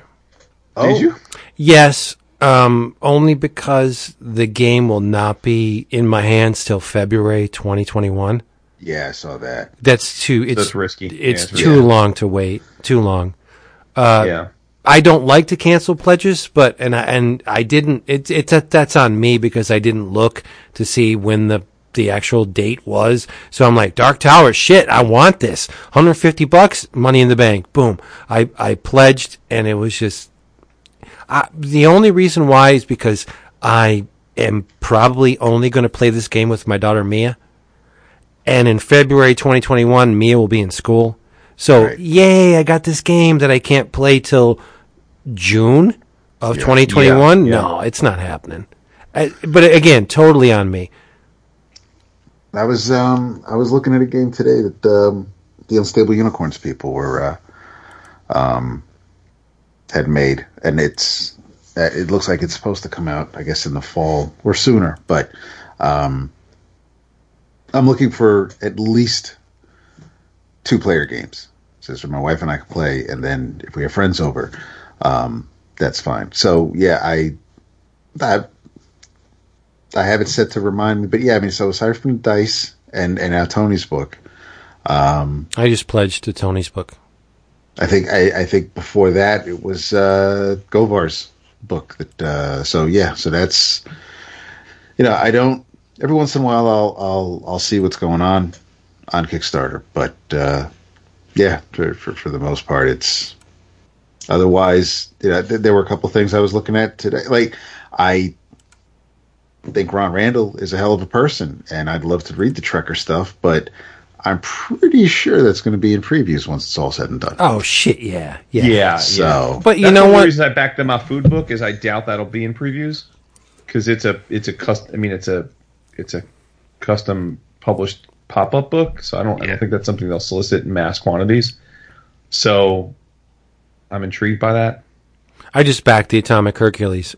Um, Nice. it probably will be in previews, but you know what? I really don't care What, because Atomic Hercules? yeah, Maybe. I, I don't mean, I, they don't. I mean, they don't have a publisher. It's they're Well- publishing it themselves. even if I it mean, just like just like the book he gave us at uh, the confessional book. He gave Yeah, us at- yeah. at Yeah, well- it's not. It but this is my, my my thinking. Even if it is or it isn't i don't really care. Because um, number one i like what i'm seeing. That's number one. Mm-hmm. Number two it's a friend of ours. Mm-hmm. So what the hell? Yes. why not? I got the No, land- absolutely. yeah i want that landgraf cover. Yes. titties. Yeah. Yeah. i'm easy. Yeah this looks good. Good job tony and company. I like this a lot. Thanks for pushing mm-hmm. pushing under my nose all right that's two kickstarters in a week what the hell's going on Let's Right, right. serious. Make it three. Back to my food. Mm, no, Wow. no, no, what a dick. no. Oh my god! Ain't happening. What? What's your issue with my food? Nothing. I don't need a pop up book. Wow, you hate Jim Mahfood? yeah, I do. So. That's me. God. Freaking hate him. Damn, that's crazy.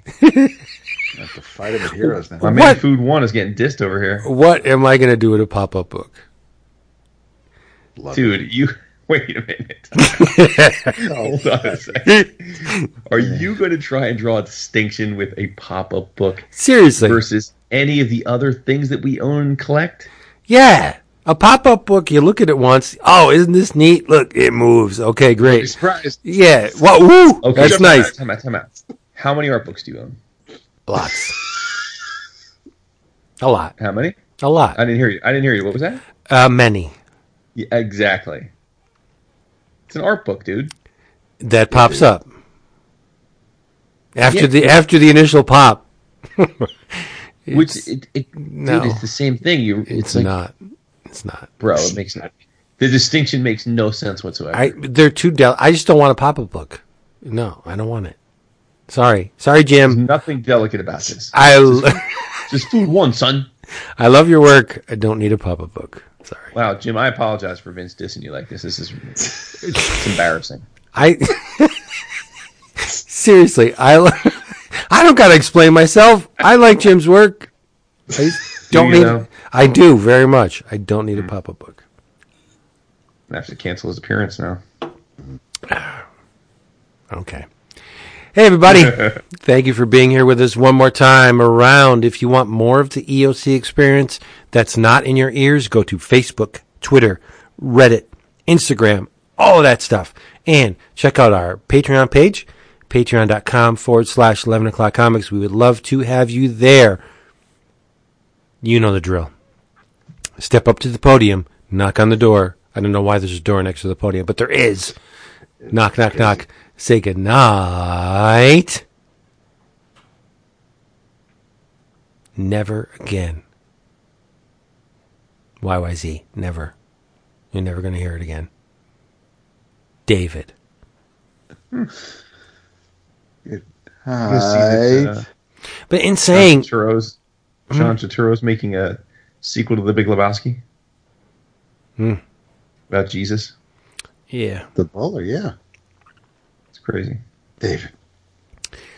Mm, much as I, I was a little off. Much as I love bowling, You guys are adorable. Big Lebowski, I don't get it. Wait, what? Yeah, I don't get it. I don't, I don't see what the love is to that movie. Dude, you are so spent. you are so spent. I'm not saying I, Yes. I'm not saying I hate it. I don't understand where all the reverence comes. Are you No. not a fan of the Coen brothers in general? Oh no, I like their stuff. I like Big Lebowski, but I'm just like I don't see tripping over myself to to genuflect at the Coen brothers altar. It's great. I mean, it's fun, whatever.